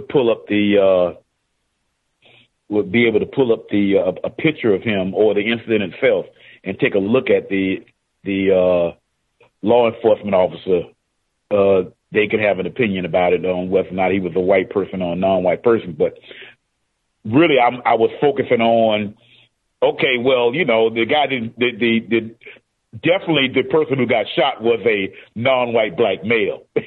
I put it that way. And he didn't shoot himself.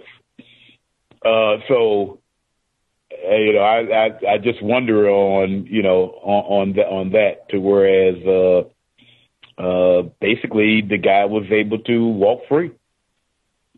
I don't know what type of restitution was rendered unto the victim. I don't know at all. That certainly did help on what the decision was made by the court in that instance. That was my report. I mentioned last week about what I thought means for safety of someone, driving a truck. It wouldn't be a bad idea also to, you could probably find a, coffee shop, one of those type of coffee shops, almost anywhere, and if you don't want to sit in your truck in the parking lot, which probably would be pretty safe, especially around a coffee shop, because during the daytime, those places are pretty frequented by people, or go inside. Don't be going around in no white neighborhood. I don't care if it's 12 noon and the sun is out and not a cloud in the sky. Do not take a break in a neighborhood period. A neighborhood period. There's different circumstances, but none of them will come out to your favor. And it can cause your demise in a split second by doing that. In a non-white environment or a white environment, it's not a good idea. And that's all I have to say. Thank you.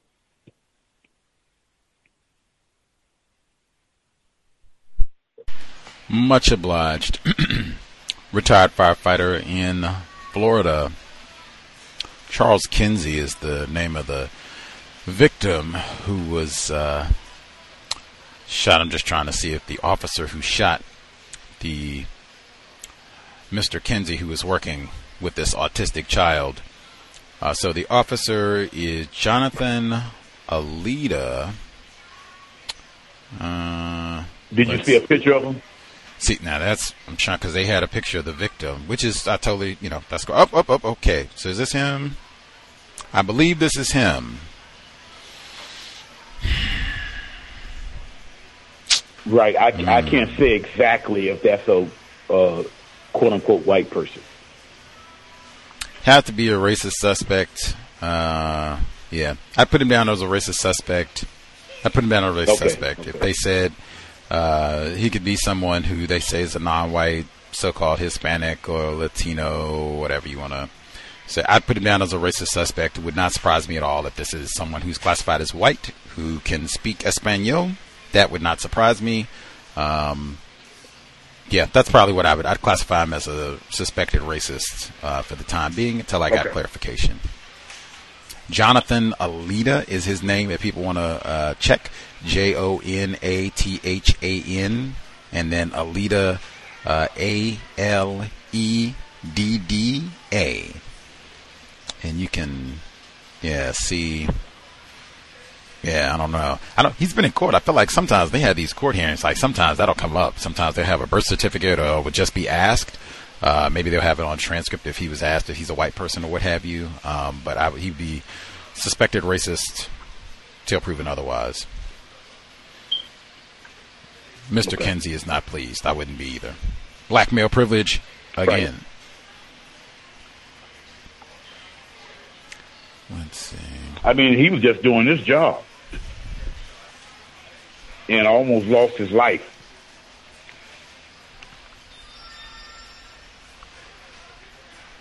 He's another big black male, so potential rapist as well. Yep. Never can be too careful. Let's see. Reportedly, the person he's supposed to, by him discharging his firearm, the person he's supposed to be shooting at was the person who is designated as the special needs person. I mean, wow. And because the black male was on his back laying prone on his back with his hands up. With his hands up on his back in the middle of the street.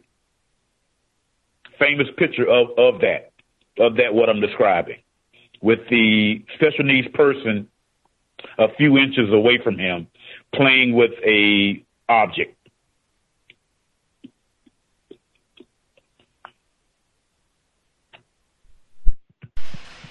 And I don't think the law enforcement officer was very far away from the two. But Mr. What's his last name? The victim? Kinsey. Mr. Kinsey ended up taking the bullet. Yep.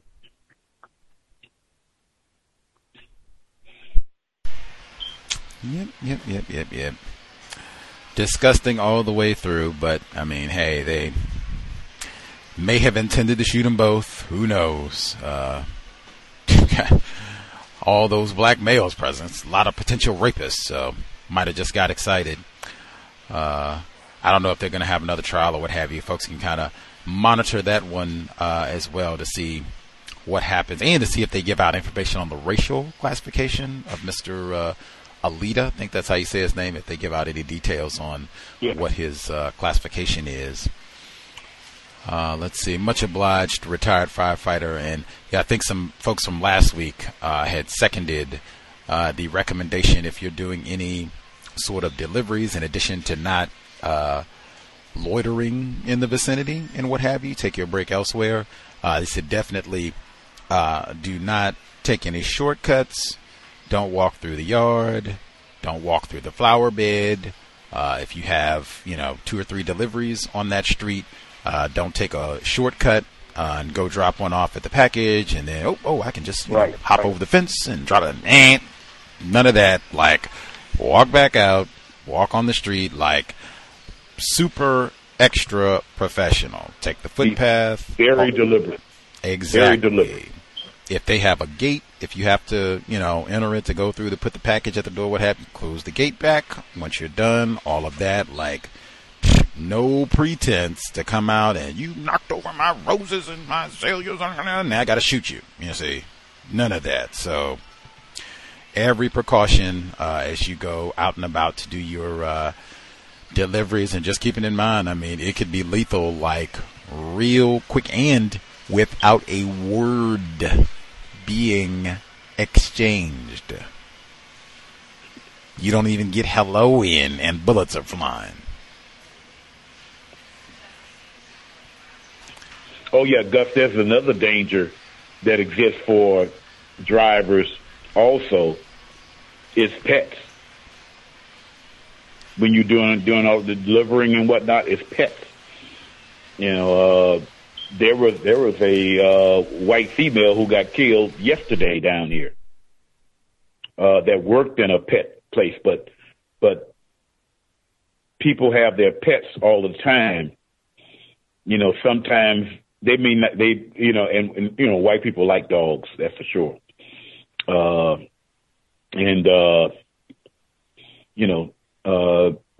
any time, the pets who attack, they don't do a whole lot of barking. So it ain't like you're gonna have their notice, but you got to be careful about that too. So I would also always have some mace on my person. At some point in time, something that I can easily aim also, as far as that mace is concerned, for that pet, specifically a dog, to be very much aware of. That's it. Much obliged, retired firefighter. That is true. No, we have folks who do some mail delivering as well. They've talked about that. They'll have their rambunctious hound out to guard the house. And we did read White Dog not that long ago. So, yeah, sometimes those pooches are not so friendly. Got some dark person molesting the property and looking like they might be trying to touch things and all the rest of it. Definitely have your mace and, you know, whatever else you want to have. I would say give it a practice run just so that you know how it fires, so that you can be comfortable about it. You can go out in the backyard, just, you know, how, you know, much distance you have, where it is. You can even practice where you don't have to fire it per se, but just practice where it is so you know the motion, taking it out, boom, boom, boom, that sort of thing. Maybe even having it in hand. If you know you're going out to some areas where things seem a little dicey, that's obviously not going to always be the case and what have you. You can't always see things, but having it somewhere you can easily access it, and then just take some practice runs, bam, bam, getting it out, bam, bam, so that's not a totally I'm fumbling and almost sprayed myself and, you know, that sort of thing. It shouldn't be the first time that you're firing it when you are feeling like you could be finding yourself in some danger. That type of thing. Let's see. Give out the number again. So we are 720-716-7300. The code 564-943-pound. Press *61 if you would like to participate. Again, if we have folks who do any delivery driving, let us know, what do you do to stay safe? That includes if you're accosted, pets, race soldiers, the folks that you're living with are being hostile or delivering to being hostile, whatever it is. What is your code to try to make sure that you stay as safe as possible out while you are working? Let's see. One other person emailed. They were talking about a number of things, and a portion of their commentary kind of deviated to workplace racism. I said I'll share just the portion that deals with workplace racism. So a different victim of racism, female, she writes in, all of the people I work with recognize my voice because the whole thing is done via radio. The people at work are already looking at me with suspicion, the white people at work, because I act differently now than I used to. I even had a manager report me in 2020. He told the group during the evaluation that I said all white people are racist. I never said such a thing. Never a smart idea to say that. But that just goes to show you what they're thinking. This nigger doesn't trust us like she used to.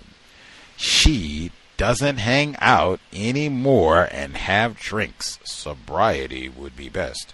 She doesn't really laugh at our silly ass jokes. She asks too many questions.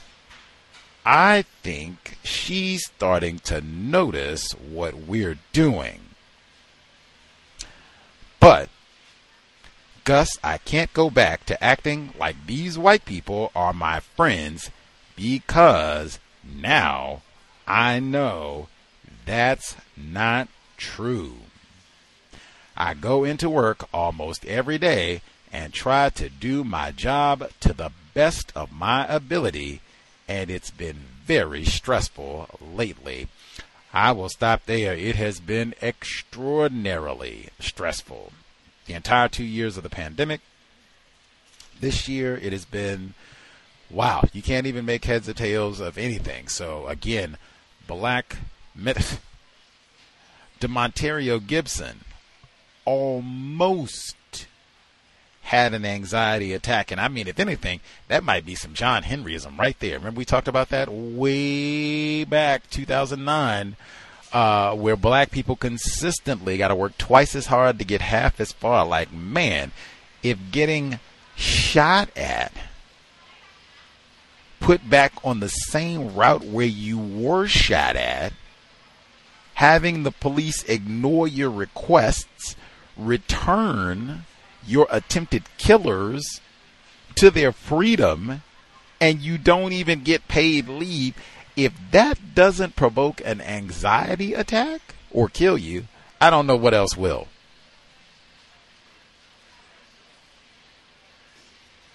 That's what I mean about we kind of get encouraged to not even just, hey, I have been brutalized. I mean, thankfully he is getting some mental health time now, but I mean, wow, that is like, this Negro. We'll have your same bullet-ridden vehicle waiting for you when you get back, Negro, and some extra work. And the same route. But so many of the things that she talked about, for sure, in addition to all of the stress, if you are a non-white person in the workplace and you have been kicking it tough with the white people in your workplace, you've been hanging out with them and chucking it up, all their jokes and laughing it up, and we're friends and homies and kicking it on social media, and we kick it after work and all the rest of it, and do text messages all day and emojis, and then all that stops. Like, wait a minute. They just think I'm another nigger too. Huh. you still come in, you do all your work, everything, but they notice that immediately. Like, whoa, what's up with that nigger here? She's not all laughing and having fun, being silly. Like, what's going on here? We've heard that from so many people. We've heard folks who've said they were fired. They started studying counter racism, changed their behavior up, started being serious, not joking around, and you're just not a cultural fit, you know, Jamal. I don't know what it is, man. It used to be so much fun. We used to have a great time. Now you're all serious. You don't laugh with us, man. You don't kick it with us. You don't want to come to happy hour with us, man. You know, you're depressed. What's wrong with you, man? Lots of that over the years. And I mean, it's tough because if you were not codified when you started the job and then you start getting that information and you do change your behavior, you will look radically different. It is so tough. You just try. That's why I said you learn this information. It's not to be aloof. It's not so you can start being on the job and now you don't speak to anyone. You don't acknowledge anyone. You never smile anymore. Like, it's not that. But I mean, you definitely are not around giving speeches. You are much more careful, strategic about the things you do, the things that you say. I say you speak to everybody, right? Morning, Tim. Morning, Helen. Afternoon, John. Do you speak to everybody? This is not, you know, I'm not here telling them my life story and everything. They pick up on that one huge. If you before were an open book and telling them everything you did over the weekend, this is what we ate, this is where we went, this is what the children did. Oh, come look at the pictures and blah, blah, blah, and all. You don't do any of that now. Ooh-wee. What is going on with our niggas? So you just try to do the best you can. It's always best. I mean, ideally, you start the job, you're super codified at the beginning, so you can lay all that down, no crazy expectations, and they just know, like, oh, we got one of those quiet niggas over here. Got to watch him, that type of thing, as opposed to, man, we used to have all those good times. Now you're being all tight-lipped and serious. Professional, like niggas like that. Yes, I know. Yes. Sobriety would be best, even if you work with exclusively individuals classified as black, exclusively non-white people. I'm not going out drinking with them either. Don't need any alcohol with my coworkers. All of that is just encouraging bad behavior and potential for some shenanigans like we heard about at the Chicago Evanston. Folks working at the beach and stuff. Debauchery. Number again, 720-716-7300. The code 564-943-pound. Press star 61 if you would like to participate. Other folks who dialed in, if you have commentary to share, proceed. Greetings, Gus. Greetings, callers and listeners. Just an update. I called a couple of weeks ago in regards to my company, well, plantation I work at, and the changes that were taking place and how part of my division was split. And when my division was split in two, I saw that there were majority black men that were being pushed to one side of the company while the other side of the company maintained its quote-unquote whiteness. Obviously, red flag, meant time to leave. Update is that I've left. Today was my final day in the office, and I can't begin to tell you, I mean, well, I'm sure other people have been through it as well, but I can't begin to tell you how great it feels to leave a toxic environment, especially one riddled with racism like mine was. And I'm just, I do have something else lined up, but I was able to leave with a nice little package, a couple of weeks off to really decompress, gather myself again, spend time with family. But it is just so great to leave. And even while I was leaving, these racist people, they're trying to give me work like the entire week as if I'm going to be there next week. I mean, they're just still piling. They were still piling work on. And after a while, I just stopped responding. I just stopped responding to emails, and I just left it alone. And they started getting to him like, well, if the last day is Friday, we probably should leave him alone because he's not going to do anything. You know, but it's just great to be leaving, great to walk out the door on somewhat of my own terms and be now in a better space and better position. I got to tell you, man, it's one of the best feelings I've had in a while. And that's speaking volumes because I'm a parent. So, but just wanted to give that update. And then speaking of that, I'm going to hang on for a couple minutes, but I'm going to jump and spend some time with the young one as well while I still can. But that's all for now. I'll mute my line. Thank you.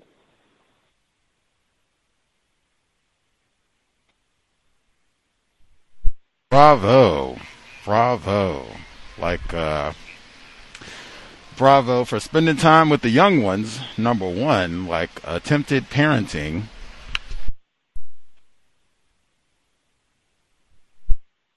Pardon me for a second, had to readjust my chair here, get comfy.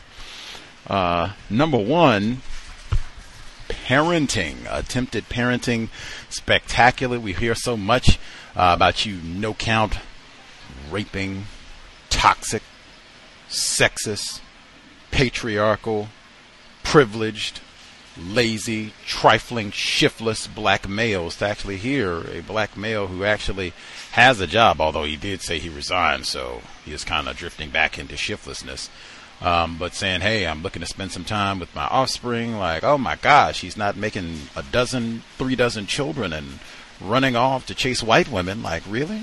Wow, that's amazing.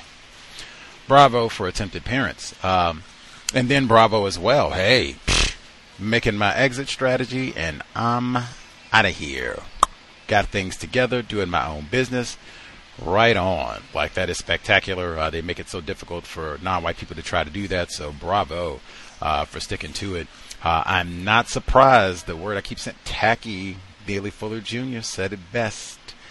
He didn't say he's leaving, and, you know, we want to show our appreciation for all of his hard work and time that he's put into the company, and, you know, it's just been a really great employee, asset to the company. We want to get him a half-eaten bag of peanut M&Ms, Starbucks gift card. You know, we all chipped in, got you $5 on the way out. No. You didn't hear any of that. We're going to pile this nigga up. Have as much work as we can give him. Extra work, in fact. Double, triple work. He said, got to the end. And that is black self-respect, too. Same thing we've been talking about in terms of safety. Saying no. Like, you know what? Even if you weren't leaving. Saying no. I understand I'm a nigger. Don't count for anything. I got it. Niggers don't matter. I got it. But I can decline. Like, I do not have to come in here and do it. Because so many of us, they think, hey, we got these niggers. Like, hey, they will do everything. They will do all the overtime and grunt work and grueling work and everything else to see if they can get a little bit of white validation. If we will think they're cool and give them a raise or promotion. We're not giving them nothing. They're not even going to get a half-eaten bag of peanut M&Ms. Like, dang. I did all this and, you know, came in early and stayed late and changed all the light bulbs and dusted everything, and so what? Saying no, not. Yes, sir. I will say this, Gus. One of the people that I work for, is an executive, a black male, showed his appreciation when I was leaving. And he's a Harvard grad. He took me to a Harvard social club and, just took me out to lunch to say thank you. And, gave me a reference, everything, and said stay in contact. And, it's a really, really classy guy. And my group, the people that I work with, nothing. Not even on my last day, nothing. No, some people said, hey, good luck here and there, but, it was far and few between. But people that I worked with outside of my department, they showed a lot of gratitude and took me out last night to just social appreciation and wish me well. And like I said, I got something lined up already in March, so I'm set, but that was one of the great things about the situation is I really appreciated that executive for showing me some respect and taking me out and, just giving me a nod. Right on, right on. Another old privileged, toxic black male. Actually, memory serves, so he had two different black people, one male and one female, who seemed like they have some black self-respect, and they did all right by him. So to get in this cushy spot where he can relocate and have a nice, hopefully way better plantation with astronomically better compensation starting next month is because a black female gave him the heads up like, hey, you nigga males, you all are getting nothing. Already seen it. You need to get your exit plan together. And then black male executive on the way out like, hey, thank you for all your hard work. Let me hook you up. Just small token of our gratitude and wish you the best on your way out. Like, hey, that is, man, there are lots and lots of black people who do not have even one such colleague that they work with to kind of give them, either or the heads up about what's coming and or the, appreciation on the way out. And to get both, like, wow, that is black self-respect for the colleagues, your co-workers there. That is awesome. I'm glad you got all that. Yeah. Look forward to something great for next month. Hopefully you'll have lots of nice, boring reports. You can just gloat about your increased compensation and easier workload and less stress and good riddance to all the foolishness in the old plantation. Agreed. Couldn't agree more, Gus. Couldn't agree more. I'm looking forward to it. But again, looking forward to the time off. And I'm going to stick on for a couple minutes, but I'm going to jump off. And I want to spend some time with the little guy, man. He, it's just great to be able to do it now. It's great. Bravo. Talk about racism, white supremacy, while you're hanging out and being a tempted black father. Bravo. Even the great work experience, that'd be something to brag about too. Going out and not having to directly slave for white people, starting your own thing or having something else lined up that is better. But bravo, much obliged for sharing, sir. Let's see. The number again, 720-716-7300. The code 564-943#. Press *61 if you would like to participate. The email is untiljustice@gmail.com. untiljustice@gmail.com. Again, if you do deliveries, let us know if you have some sort of code to keep yourself safe in the workplace. I guess I should have said too, I guess COVID is still here. I didn't really say anything about that, but wow, all of the hooting and hollering and protesting could be coming to an end shortly. Now, I know this greatly depends on where you are in the world, but here in Washington State, we have some of the strictest COVID-19 regulations in the United States, unless I've been misinformed. We have had mask mandates, vaccine mandates in place for bars, gyms, restaurants for 4 or 5 months now. The mask mandates have been even longer than that, but that proof of vaccination, that's been, I think, since like October, maybe even before that, but definitely October or so. All of that, I think, is supposed to end in like 10 days, March 1. That could be extraordinary in the workplace, as all the white defiance and everything, to throw all that in the trash. Now, I say the same thing about safety.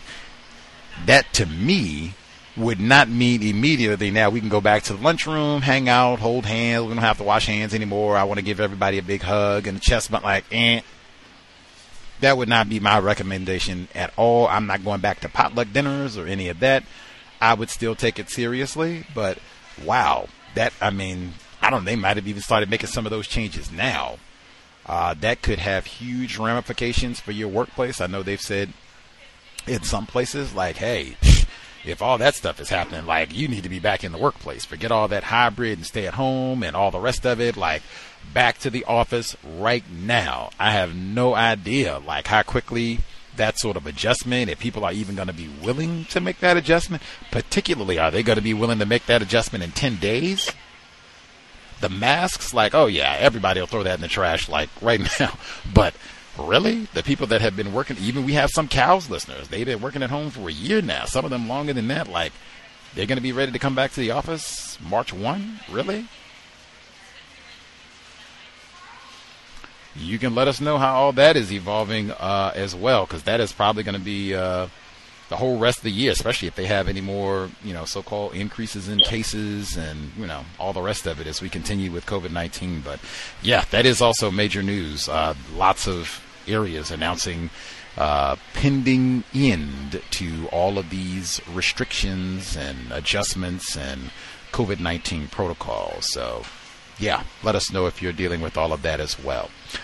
So number again, 720-716-7300. The code 564-943#. Press *61 if you would like to participate. People that we missed totally, if you have a hand up, commentary to share, proceed. Hi, Gus. Good evening. May I be heard? Yes, ma'am. Hi. First, I want to, I guess, share a story. You know, I work with mainly white people, like most of us do, and there's a white liberal male in my office.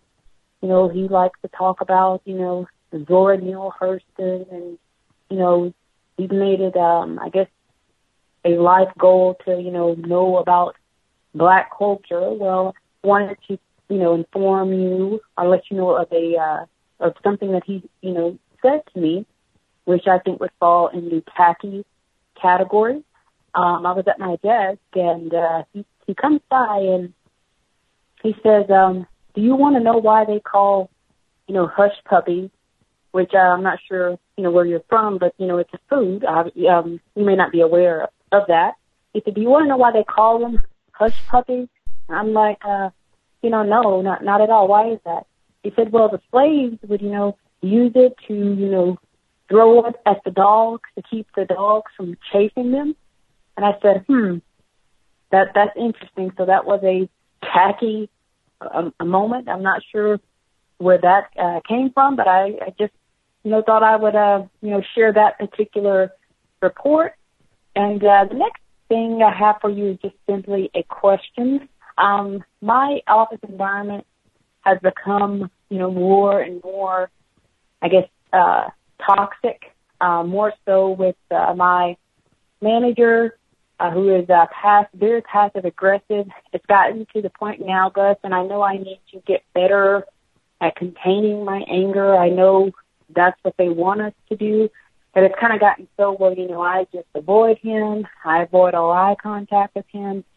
I don't initiate any type of contact at all. And I can tell this is going to, you know, cause problems. One of the main issues I have, you know, with him, and I've called before, but to keep things as succinct and brief as possible, is that, you know, he's very passive-aggressive. You know, on paper, I, you know, report to him. He is my manager. However, you know, I'm constantly being forced to go to these meetings for a department that's within our division, but, you know, it has nothing to do with my department. And I see it as a waste of time. And there's a myriad of issues where, you know, I may, you know, ask a question because he's my manager and he refers me. He's actually a director, but he will refer me to a female manager who seems to be a bit of a busybody and kind of has her hand, you know, in every department, you know, even our department. And it doesn't seem like the director, you know, really cares, which that's really, you know, aggravating me. So my question for you is, I mean, I don't know how much more longer it's going to last, but what do you recommend for victims who, when you have just a lot of anger, you know, negative feelings toward your immediate direct report, person you report to, and it's to the point now, like, where, you know, the tension is obviously, you know, felt, you know, within the office, because I just kind of have emotionally, you know, shut down from him, because in a way I feel he's playing politics, because, you know, he's saying I report to him, but anytime there is something that comes up, he refers me to a different manager, and it doesn't make any sense to me, and it's contributing, like I said, to a lot of anger, a lot of resentment.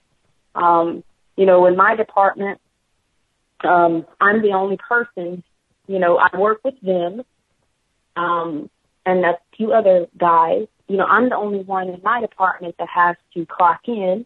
And I feel that this rule is implemented because, you know, she manages like the secretaries, although we're two different departments. And, you know, because they clock in, you know, now I'm clocking in, but my other coworkers in my department, you know, they don't have that same rule. So that, it's just like things are kind of like getting worse and worse. So in short, I wanted you to share that tacky behavior initially, but I also wanted to ask, when you're a victim and you're angry and it's obviously showing up in your interactions with your white overseer, where you're not, you know, giving a lot of eye contact, you know, what is the best way to, I guess, control that? I can't get up and go take a walk because, you know, every time I leave my desk, you know, even I was going to training this week, which is off site, you know, he has people, you know, constantly watching me. I'm under surveillance, like constantly. I've done nothing to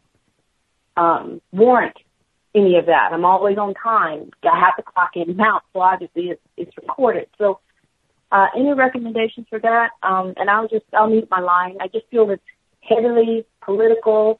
You know, and even though he's a director, you know, he's over the manager, but he keeps referring me to her when he has the authority to make such decisions. And that's all I'll say. It's a bit of a vent and a complaint that I just wanted to kind of get that out of my system. Thank you.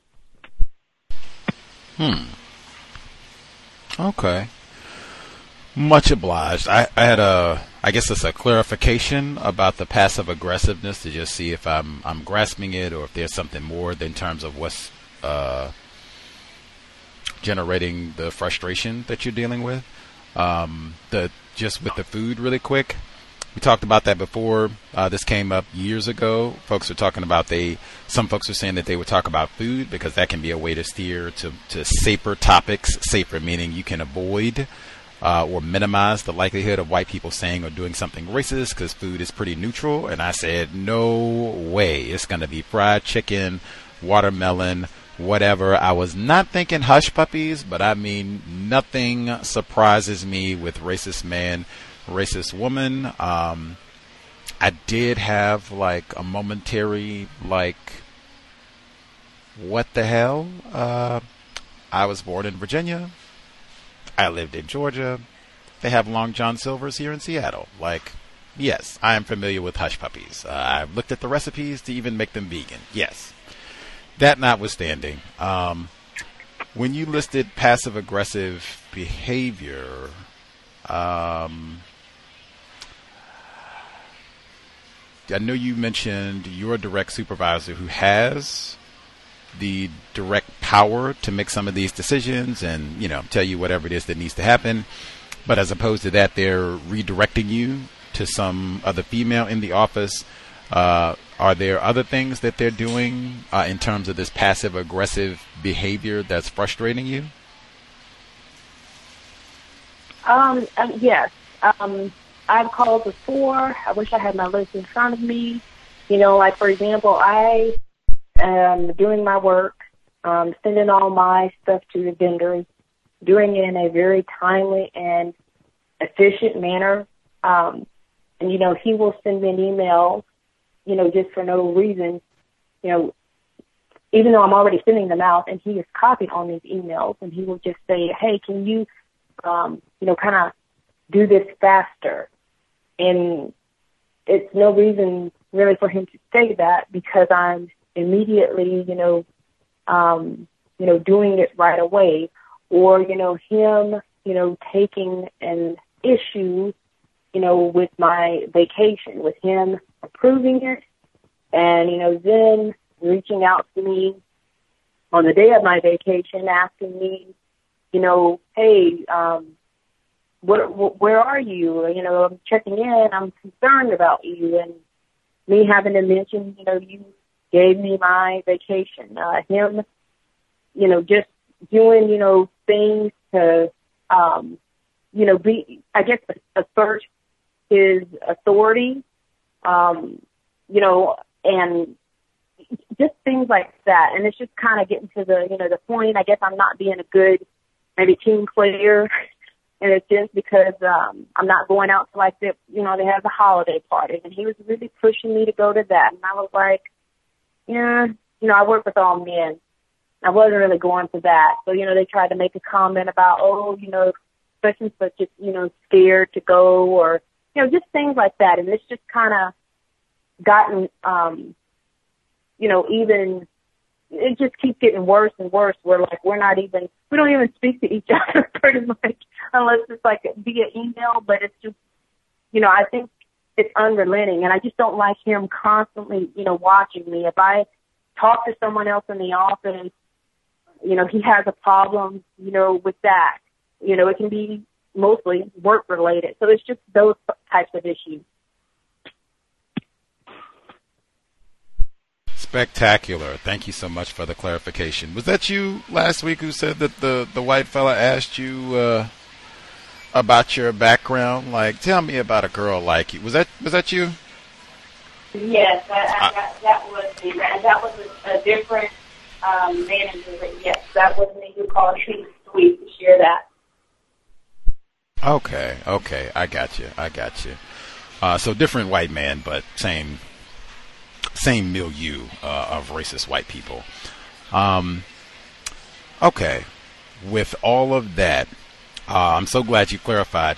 I just said earlier today, a big part of counter-racism in the workplace is not to get to the point where you are mute and you don't speak to people. Like, that's not, at least I don't think that should be the goal. The goal, I still speak to everyone, open, chat it up, all of that.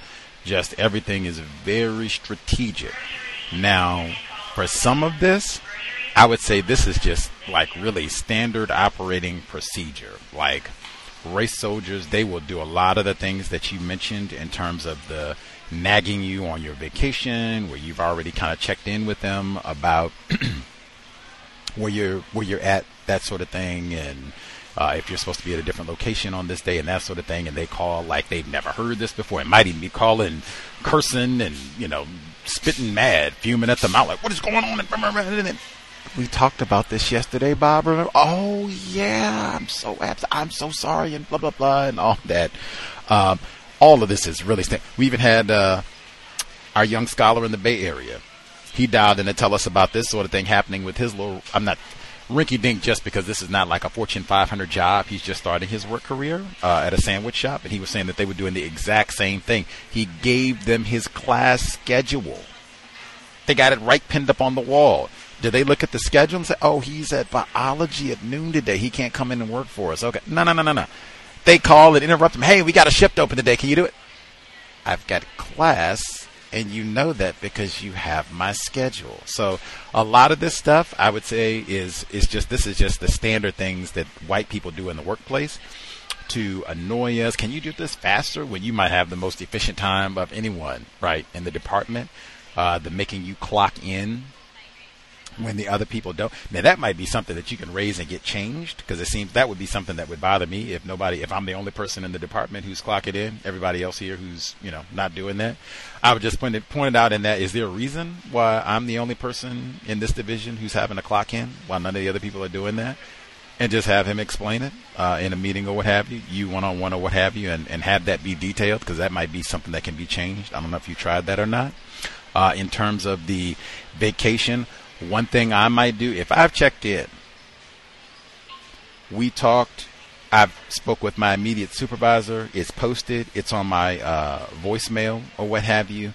It's if you all have like a post-it board or what have you, everything is notified. I've done everything that I possibly can and am obligated to do to notify folks I'm not going to be here today, or I'm on vacation or whatever it is. I'm not answering my phone. Like, you can just check and say, oh, they called. I see the voicemail. What are you doing? And you can just send a text. Oh, yeah. Remember, I'm on vacation today, Bob. Remember, we talked about this yesterday. And then, oh, yeah. That way, I'm minimizing how invested I have to be, because I expect you to do that, right? You forgot, or tried, maybe even come accusing. You didn't have this approved, and you didn't tell anybody. And no, I did all that and talked to everybody. Maybe even take pictures of where I posted the notification. Got a pic. Remember, we had our meeting yesterday at 11 o'clock. Got that recorded just in case. All the rest of it, just to verify. I sent my email out yesterday before I left. I'll be on vacation tomorrow. I'll see y'all when I get back. Blah, blah, blah. All that. So I got all my documentation. Oh, yeah. Blah, blah. That way I can minimize, because I expect you to do this. Even if it's just a day off, not a vacation. I always take Friday or whatever day it is, Tuesday. That's always my day off.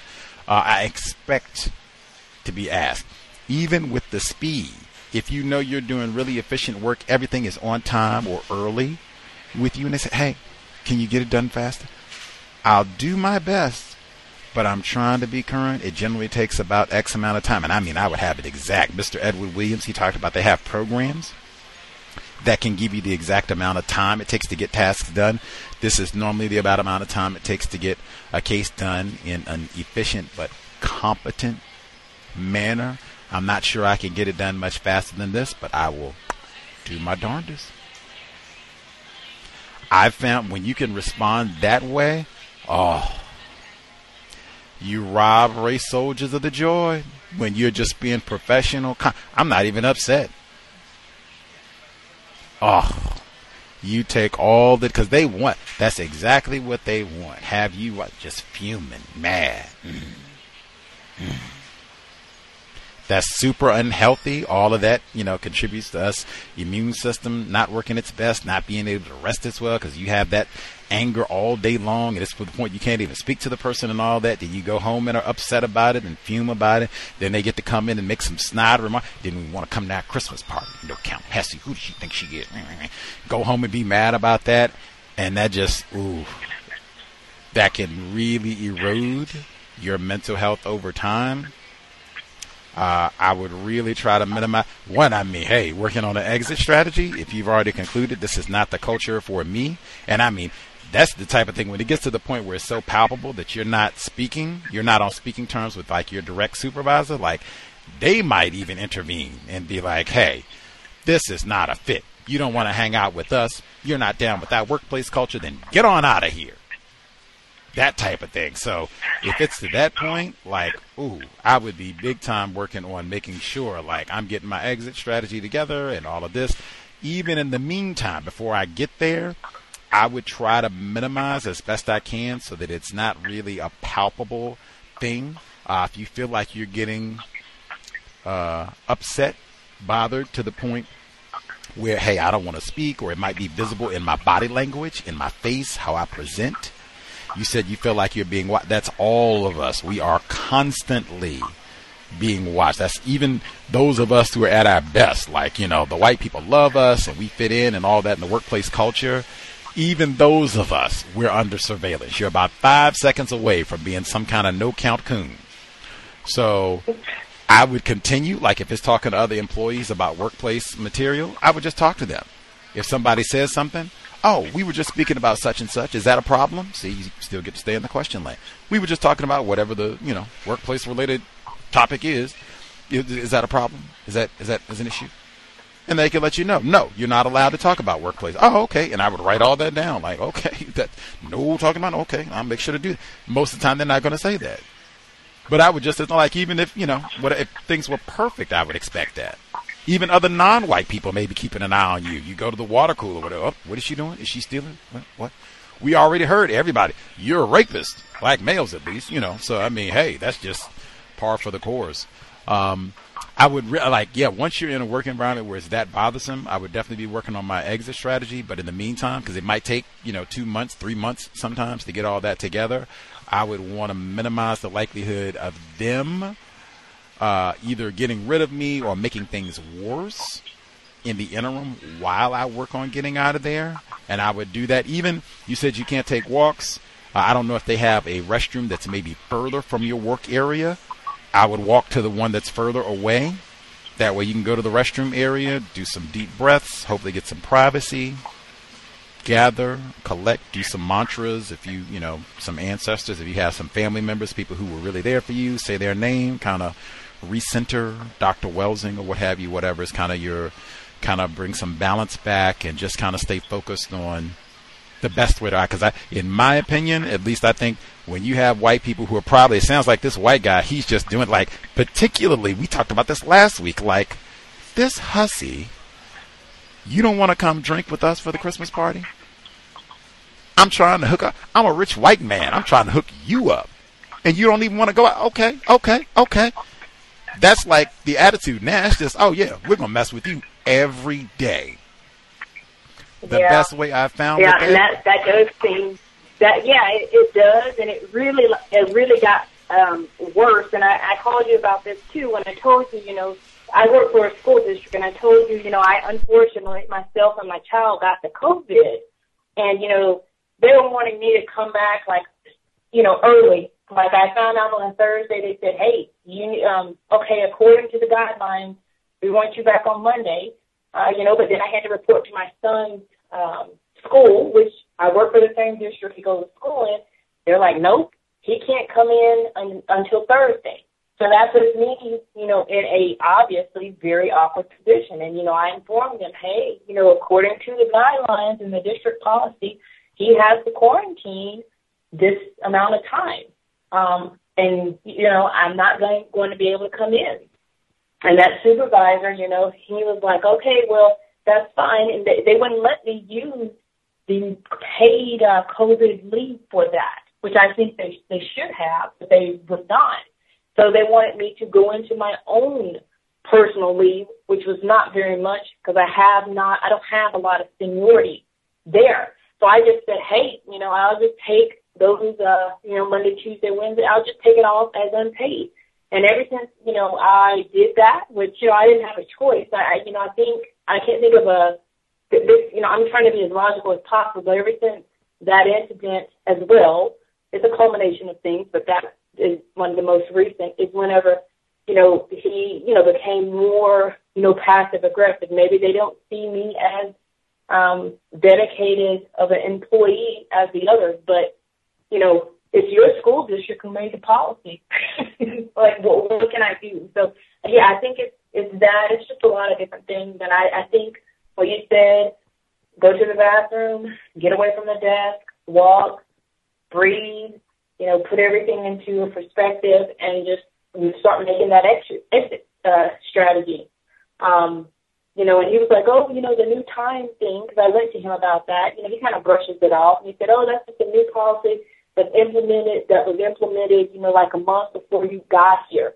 However, the person in my position before, white female, that they didn't have a clocking in and clocking out, you know, procedure. It was implemented in July, and I came on board in August. So that's why I'm suspect. But then again, he referred me over to the female manager instead of him being the director making those decisions. So, you know, I'm going to do what you said, but just wanted to kind of give you a little bit more context on, you know, the school thing and how things have kind of, you know, taken, you know, a turn. Maybe I'm not a dedicated Negro because I chose, you know, to stay home, but I didn't have a choice.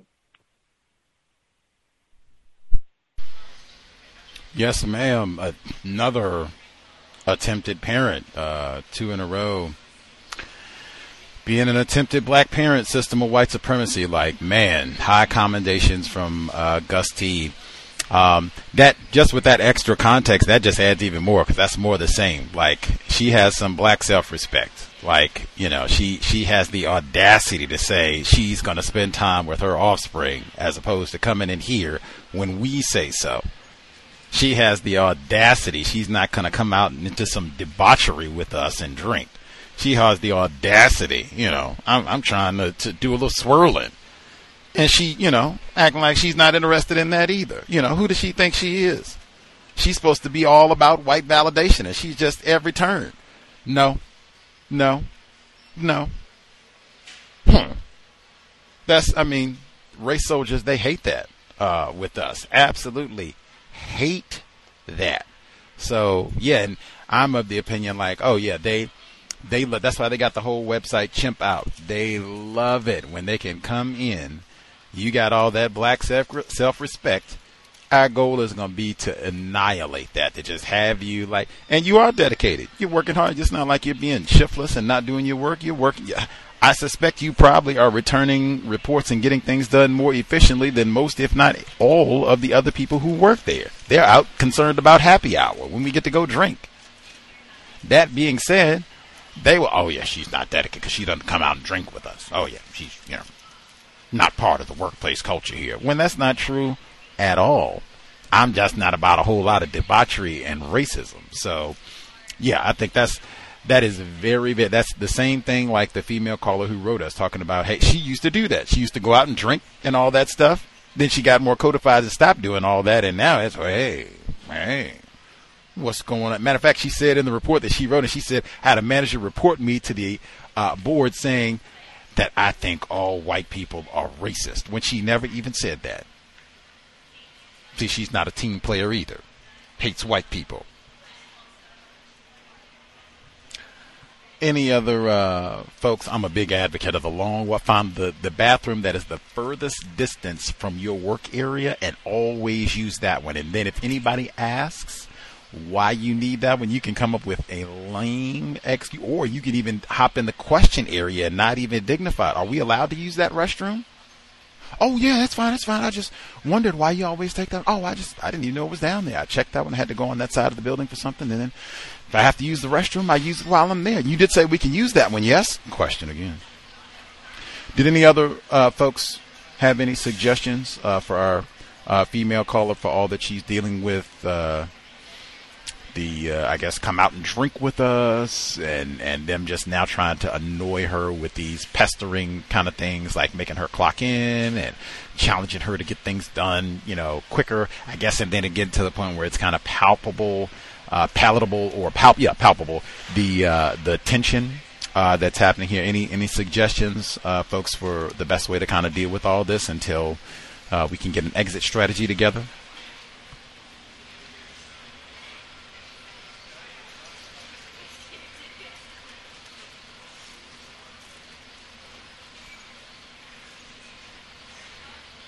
Folks still thinking about it, perhaps. If we have any suggestions before we go off, just let us know.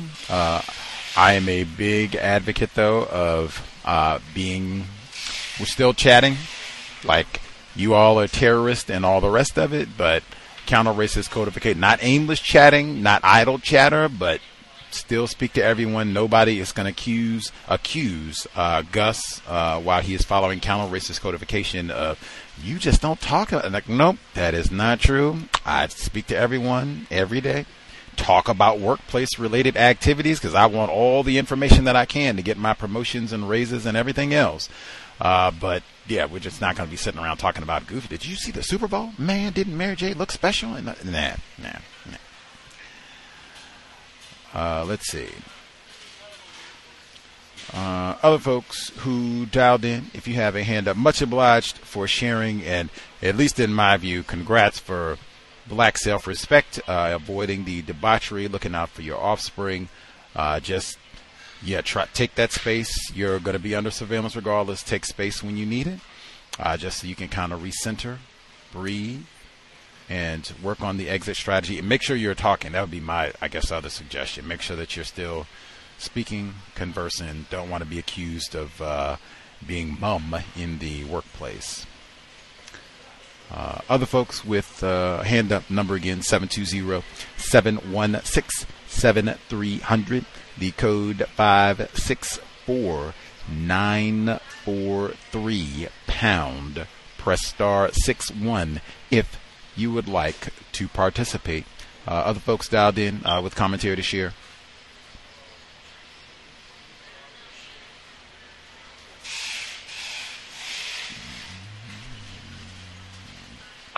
I have a BSO Director Gregory Tony report whenever you can fit it in.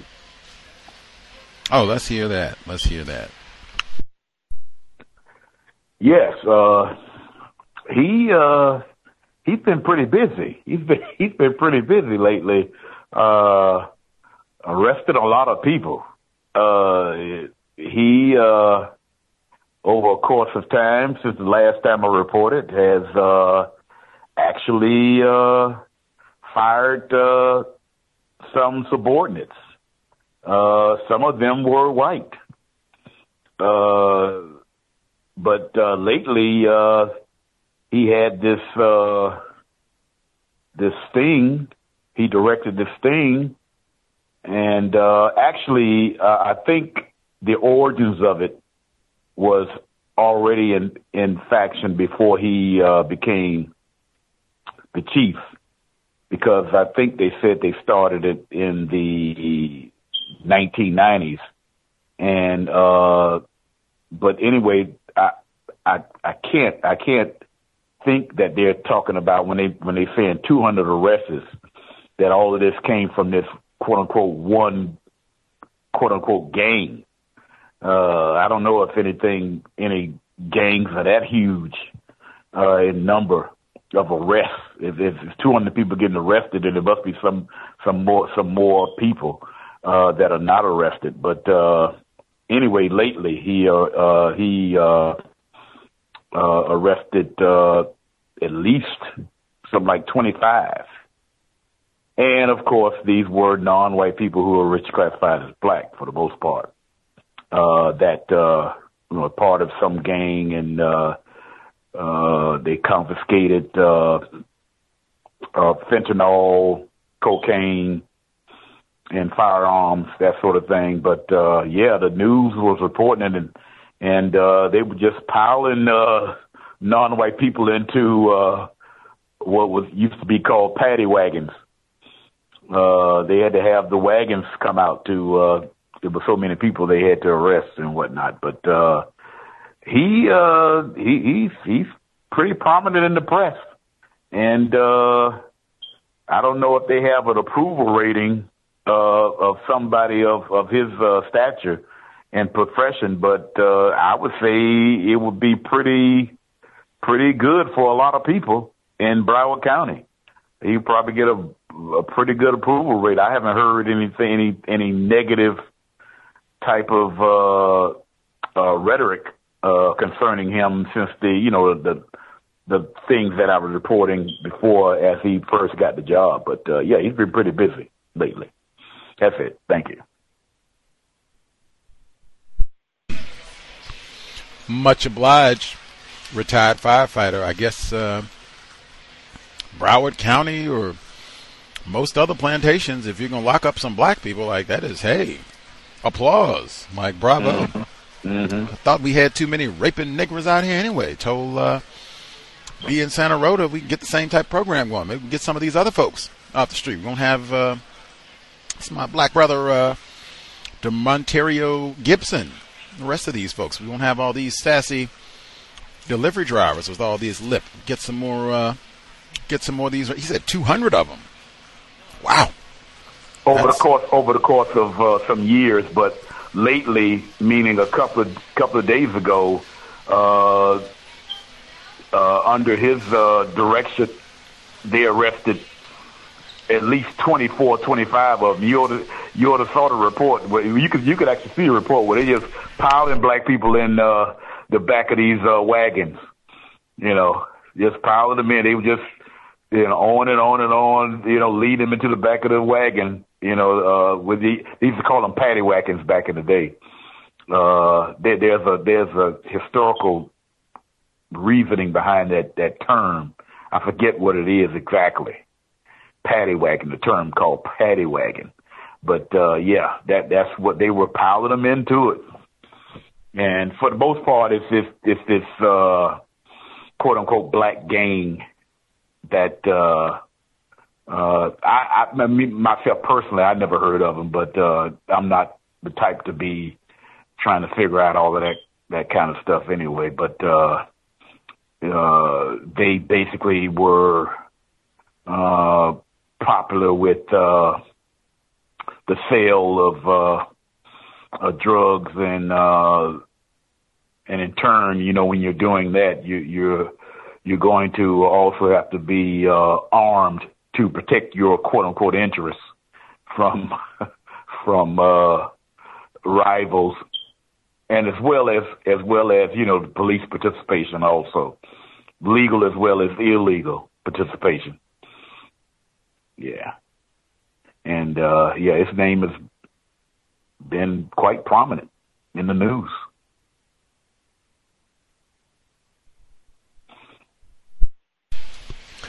Lock them up. That's the way to do it. Lots of that. Anytime they talk about getting tough on crime, black male privilege. Mm-hmm. More on that might be coming tomorrow. Compensatory call-in. New York Mayor Adams sounds like might be same type of thing. Facial recognition and tough on crime. Right, like right. That is always a good way for job security.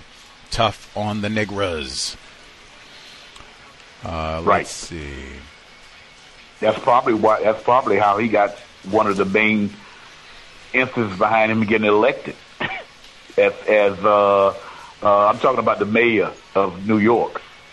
Of him being a former police officer and how he carried himself as a law enforcement officer.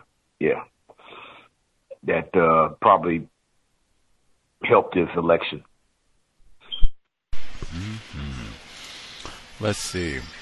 Much obliged, retired firefighter in Florida. More on that. Compensatory call-in on Saturday, 9 p.m. Eastern, 6 p.m. Pacific.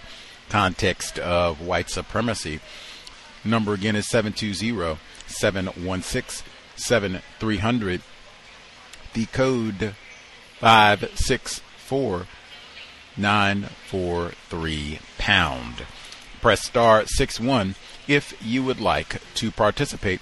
Other folks who are with us, commentary if we missed anybody. Commentary you want to make sure that you get in. Proceed.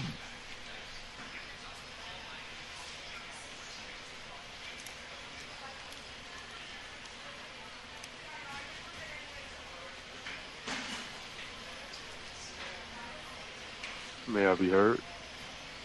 Caller in Florida? Yes, sir. Yes, sir. Thank you very much, sir. Greetings to Gus, the host, the listeners, and callers. Let's see, I have some interactions or some reports also I'd like to share. This first is with a black male.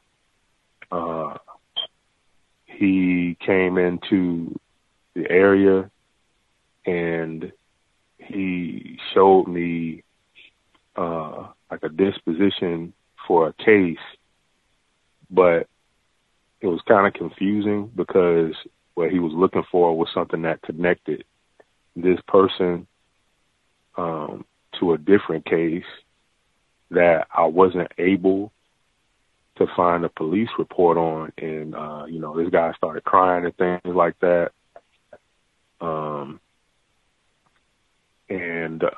You know, he was in distraught because of what happened to his son. But I wanted to start out with this because I just noticed like how everyone starts behaving when black people come in to the area, black customers. The bailiffs will walk through there and try to make it look like, you know, they want to be overly courteous and everything. But yeah, this guy had something like this guy, black male, was speaking about another person, I think, who may be a black male, who was a minor at the time, had done something to his minor son at the time from like 2008. But I wasn't able to find very much. And I think I might have spoken on it before, but I just said, hey, I can only just print out this docket line, and this is all I will have. You know, I don't really have much other than this. And I also sat down with him patiently, and I looked in the time period of when he had this police report back in, like, I think September. So I couldn't find nothing there either. But, you know, he asked a question to all of us about if we had any children or something like that, you know, which one would we care for the most or something. You know, I didn't really answer the question. But he went forward with the only person who did have children was the black female, and she ended up saying she didn't know because she didn't want to favor any of her children. So I don't know if that might have been something that related to his situation or not, but I just wanted to report that first because, you know, he was very upset, understandably so, and I still maintained calmness. And, you know, he was grateful for my help and everything, but he still had some issues he had to address with the situation he was enduring. My next one is there were two other black males, one who was trying to apply for a job, and the way that they had this sheet done up was they had like his background to where it was like he done so many things, but it was really just different dates on one case, but they made it look like it was different cases. And I looked up on his background and everything was closed. He never really was charged, but I wanted to report that because they could make it look like this person has been convicted, you know, of felonies and everything, and that's not necessarily the case. So, you know, I was glad to help this person. And a second one came in there, black male, where he said, and this is all dispositions, everything was closed, thrown out. But he said a person, I think it might be a cowbell, because he said this person got him fired from a job, this female. And he said this person who he was living with scratched on her own skin to make it look like he did something to her. And he was just telling me this stuff, and I'm like, man, like, my goodness, I try not to really get into anybody's personal business, but yeah, he was saying all of these things, and he was saying that the job he was applying at too pointed out, well, you have this and this here. So yeah, he also came into the research area wanting more copies of records about that. We had a white female, that same white female was going to marry a black male. She made a comment to the black female victims about her wedding dress. So she said she was getting her wedding dress ready and everything like that.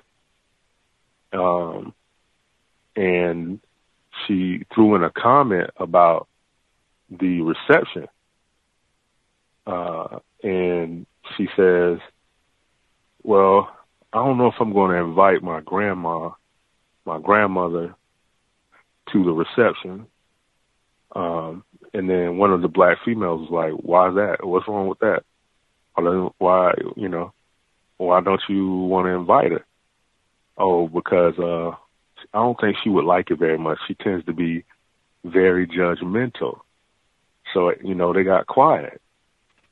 And I didn't say nothing either. I wasn't even in the conversation, but she used that term judgmental, and then everyone went silent.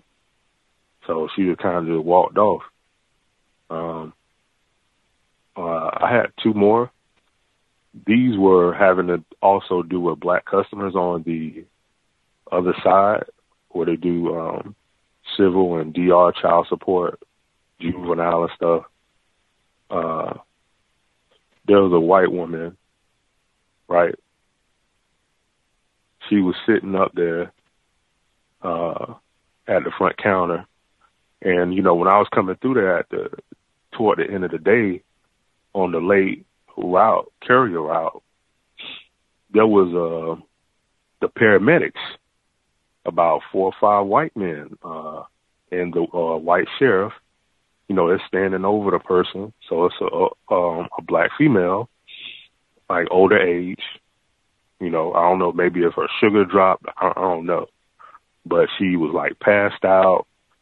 I didn't know what was going on. So people just standing by waiting to see, what's going to happen.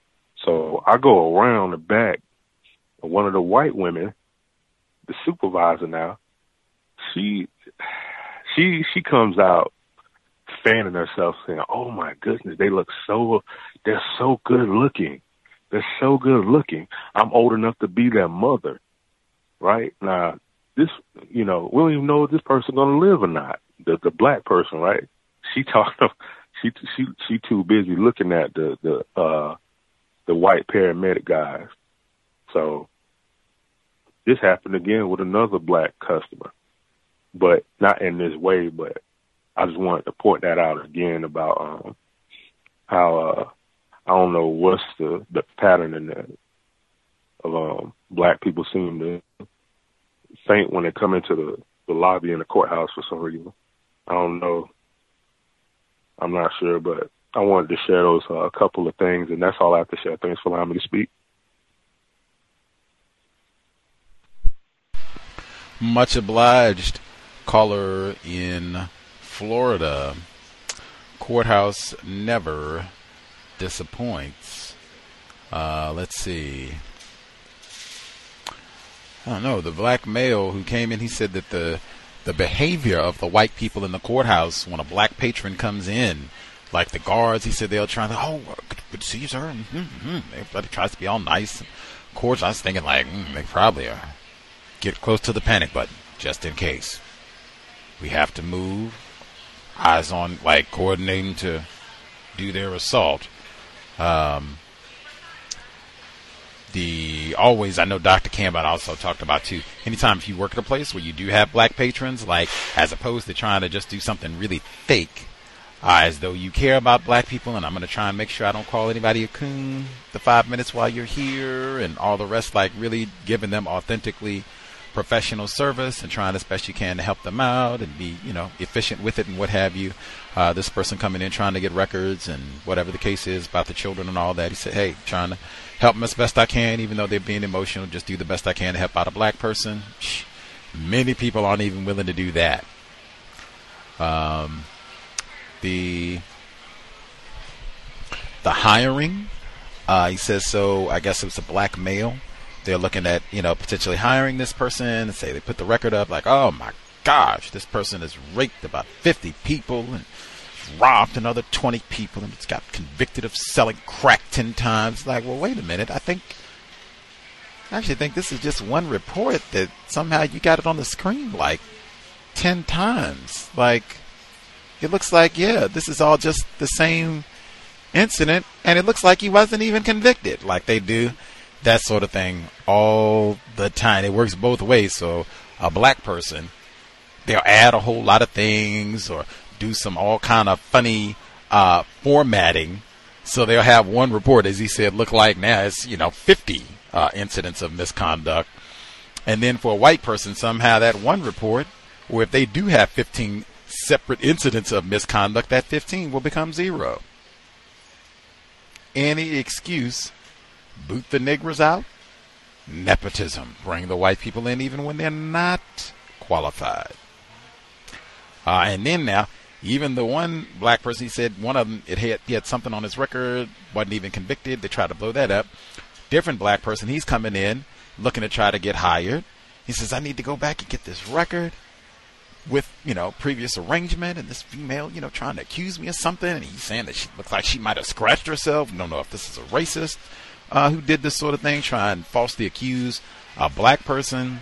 If anything, have that in mind when you're going out, Area 8, any sort of so-called dating. Definitely another reason, no tragic arrangements, but with anybody, like, I'm going to be real careful, because I do not want this coming up as something I have to explain when I'm trying to move up the ladder and get a promotion or what have you. And I got to talk about this incident from 5 or 10 years ago. And that happens all the time, especially with raping black males. Let's see. The wedding talk. Now, that's the sort of thing I would not be... when I say, hey, I'm not mum in the workplace, I'm not going around talking about my wedding reception, and I want to make sure that I'm the type of black person that white people already know. I'm not going to really be able to come and talk to Gus about this. He is not going to sit and listen to me talk about my reception and, oh, how good the cake was and what colors are we going to wear or what flat. Like, come on. Racial, in particular, she's marrying a black person. Like, oh, they would do that sort of nonsense. That's supposed to, like, give them some social cachet. Like, ooh, I'm cool, I'm down, I'm marrying a nigger, you know, so I'm all the way down with the nigger. Like, get out of here. And the proof, why isn't Grandma coming to the ceremony? Isn't she happy? She doesn't support swirling? Well, you know, she's, and she got to stop. She's been all loose-lipped and just chatting away. Oh, yeah, girl, it's going to be fun. We having hush puppies at the reception. And run. We're going to have some bass music. Is Grandma coming? Oh, she's, she didn't want to say racist. We could have made this real quick. She's racist. Man, she's the whole, and the judgment. The judgment starts with you.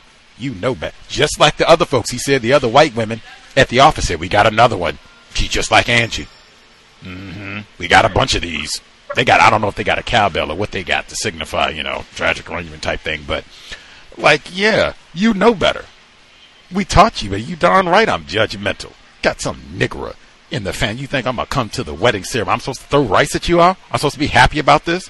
Y'all gonna play some Uncle Luke at the ceremony? I'm supposed to just jump in, cut some rug with these coons? After that, yeah, I'm gonna be judgmental. This probably, if their grandmother, she's probably like in her 60s, 70s. Just say the truth, man. She's racist. She doesn't approve of me hanging out with this coon. Might call everybody at the reception a coon. That's the whole affair. She can't come to discuss. She might not even talk to me for a month. Like, oh, yeah. The fainting at the courthouse, doesn't get any better than tacky. Now, I mean, hey, they don't know what the person could be dead. How do they know?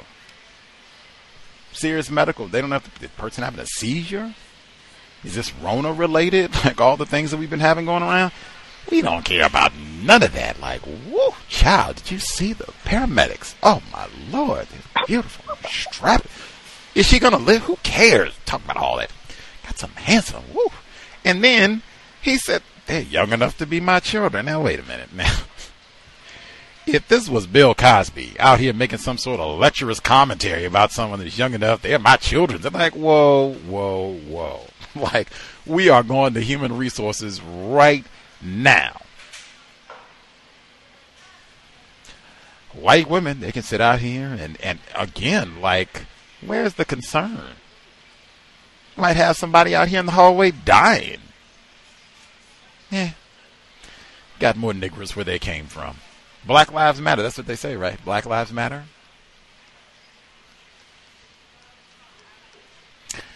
Right. Much obliged, caller in Florida.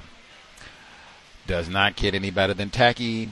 No discussing weddings, even if it's definitely if it's your wedding, no discussing weddings in the workplace. They will waste a good 30 minutes or an hour with them. And that's one that's not just one day, because they got to come back and show you the pictures. And, oh, we went to look at the dresses. And, oh, and that just goes on forever. I am not here to talk about your nuptials. Let's see. Believe we nabbed everybody? Yes, we nabbed everyone.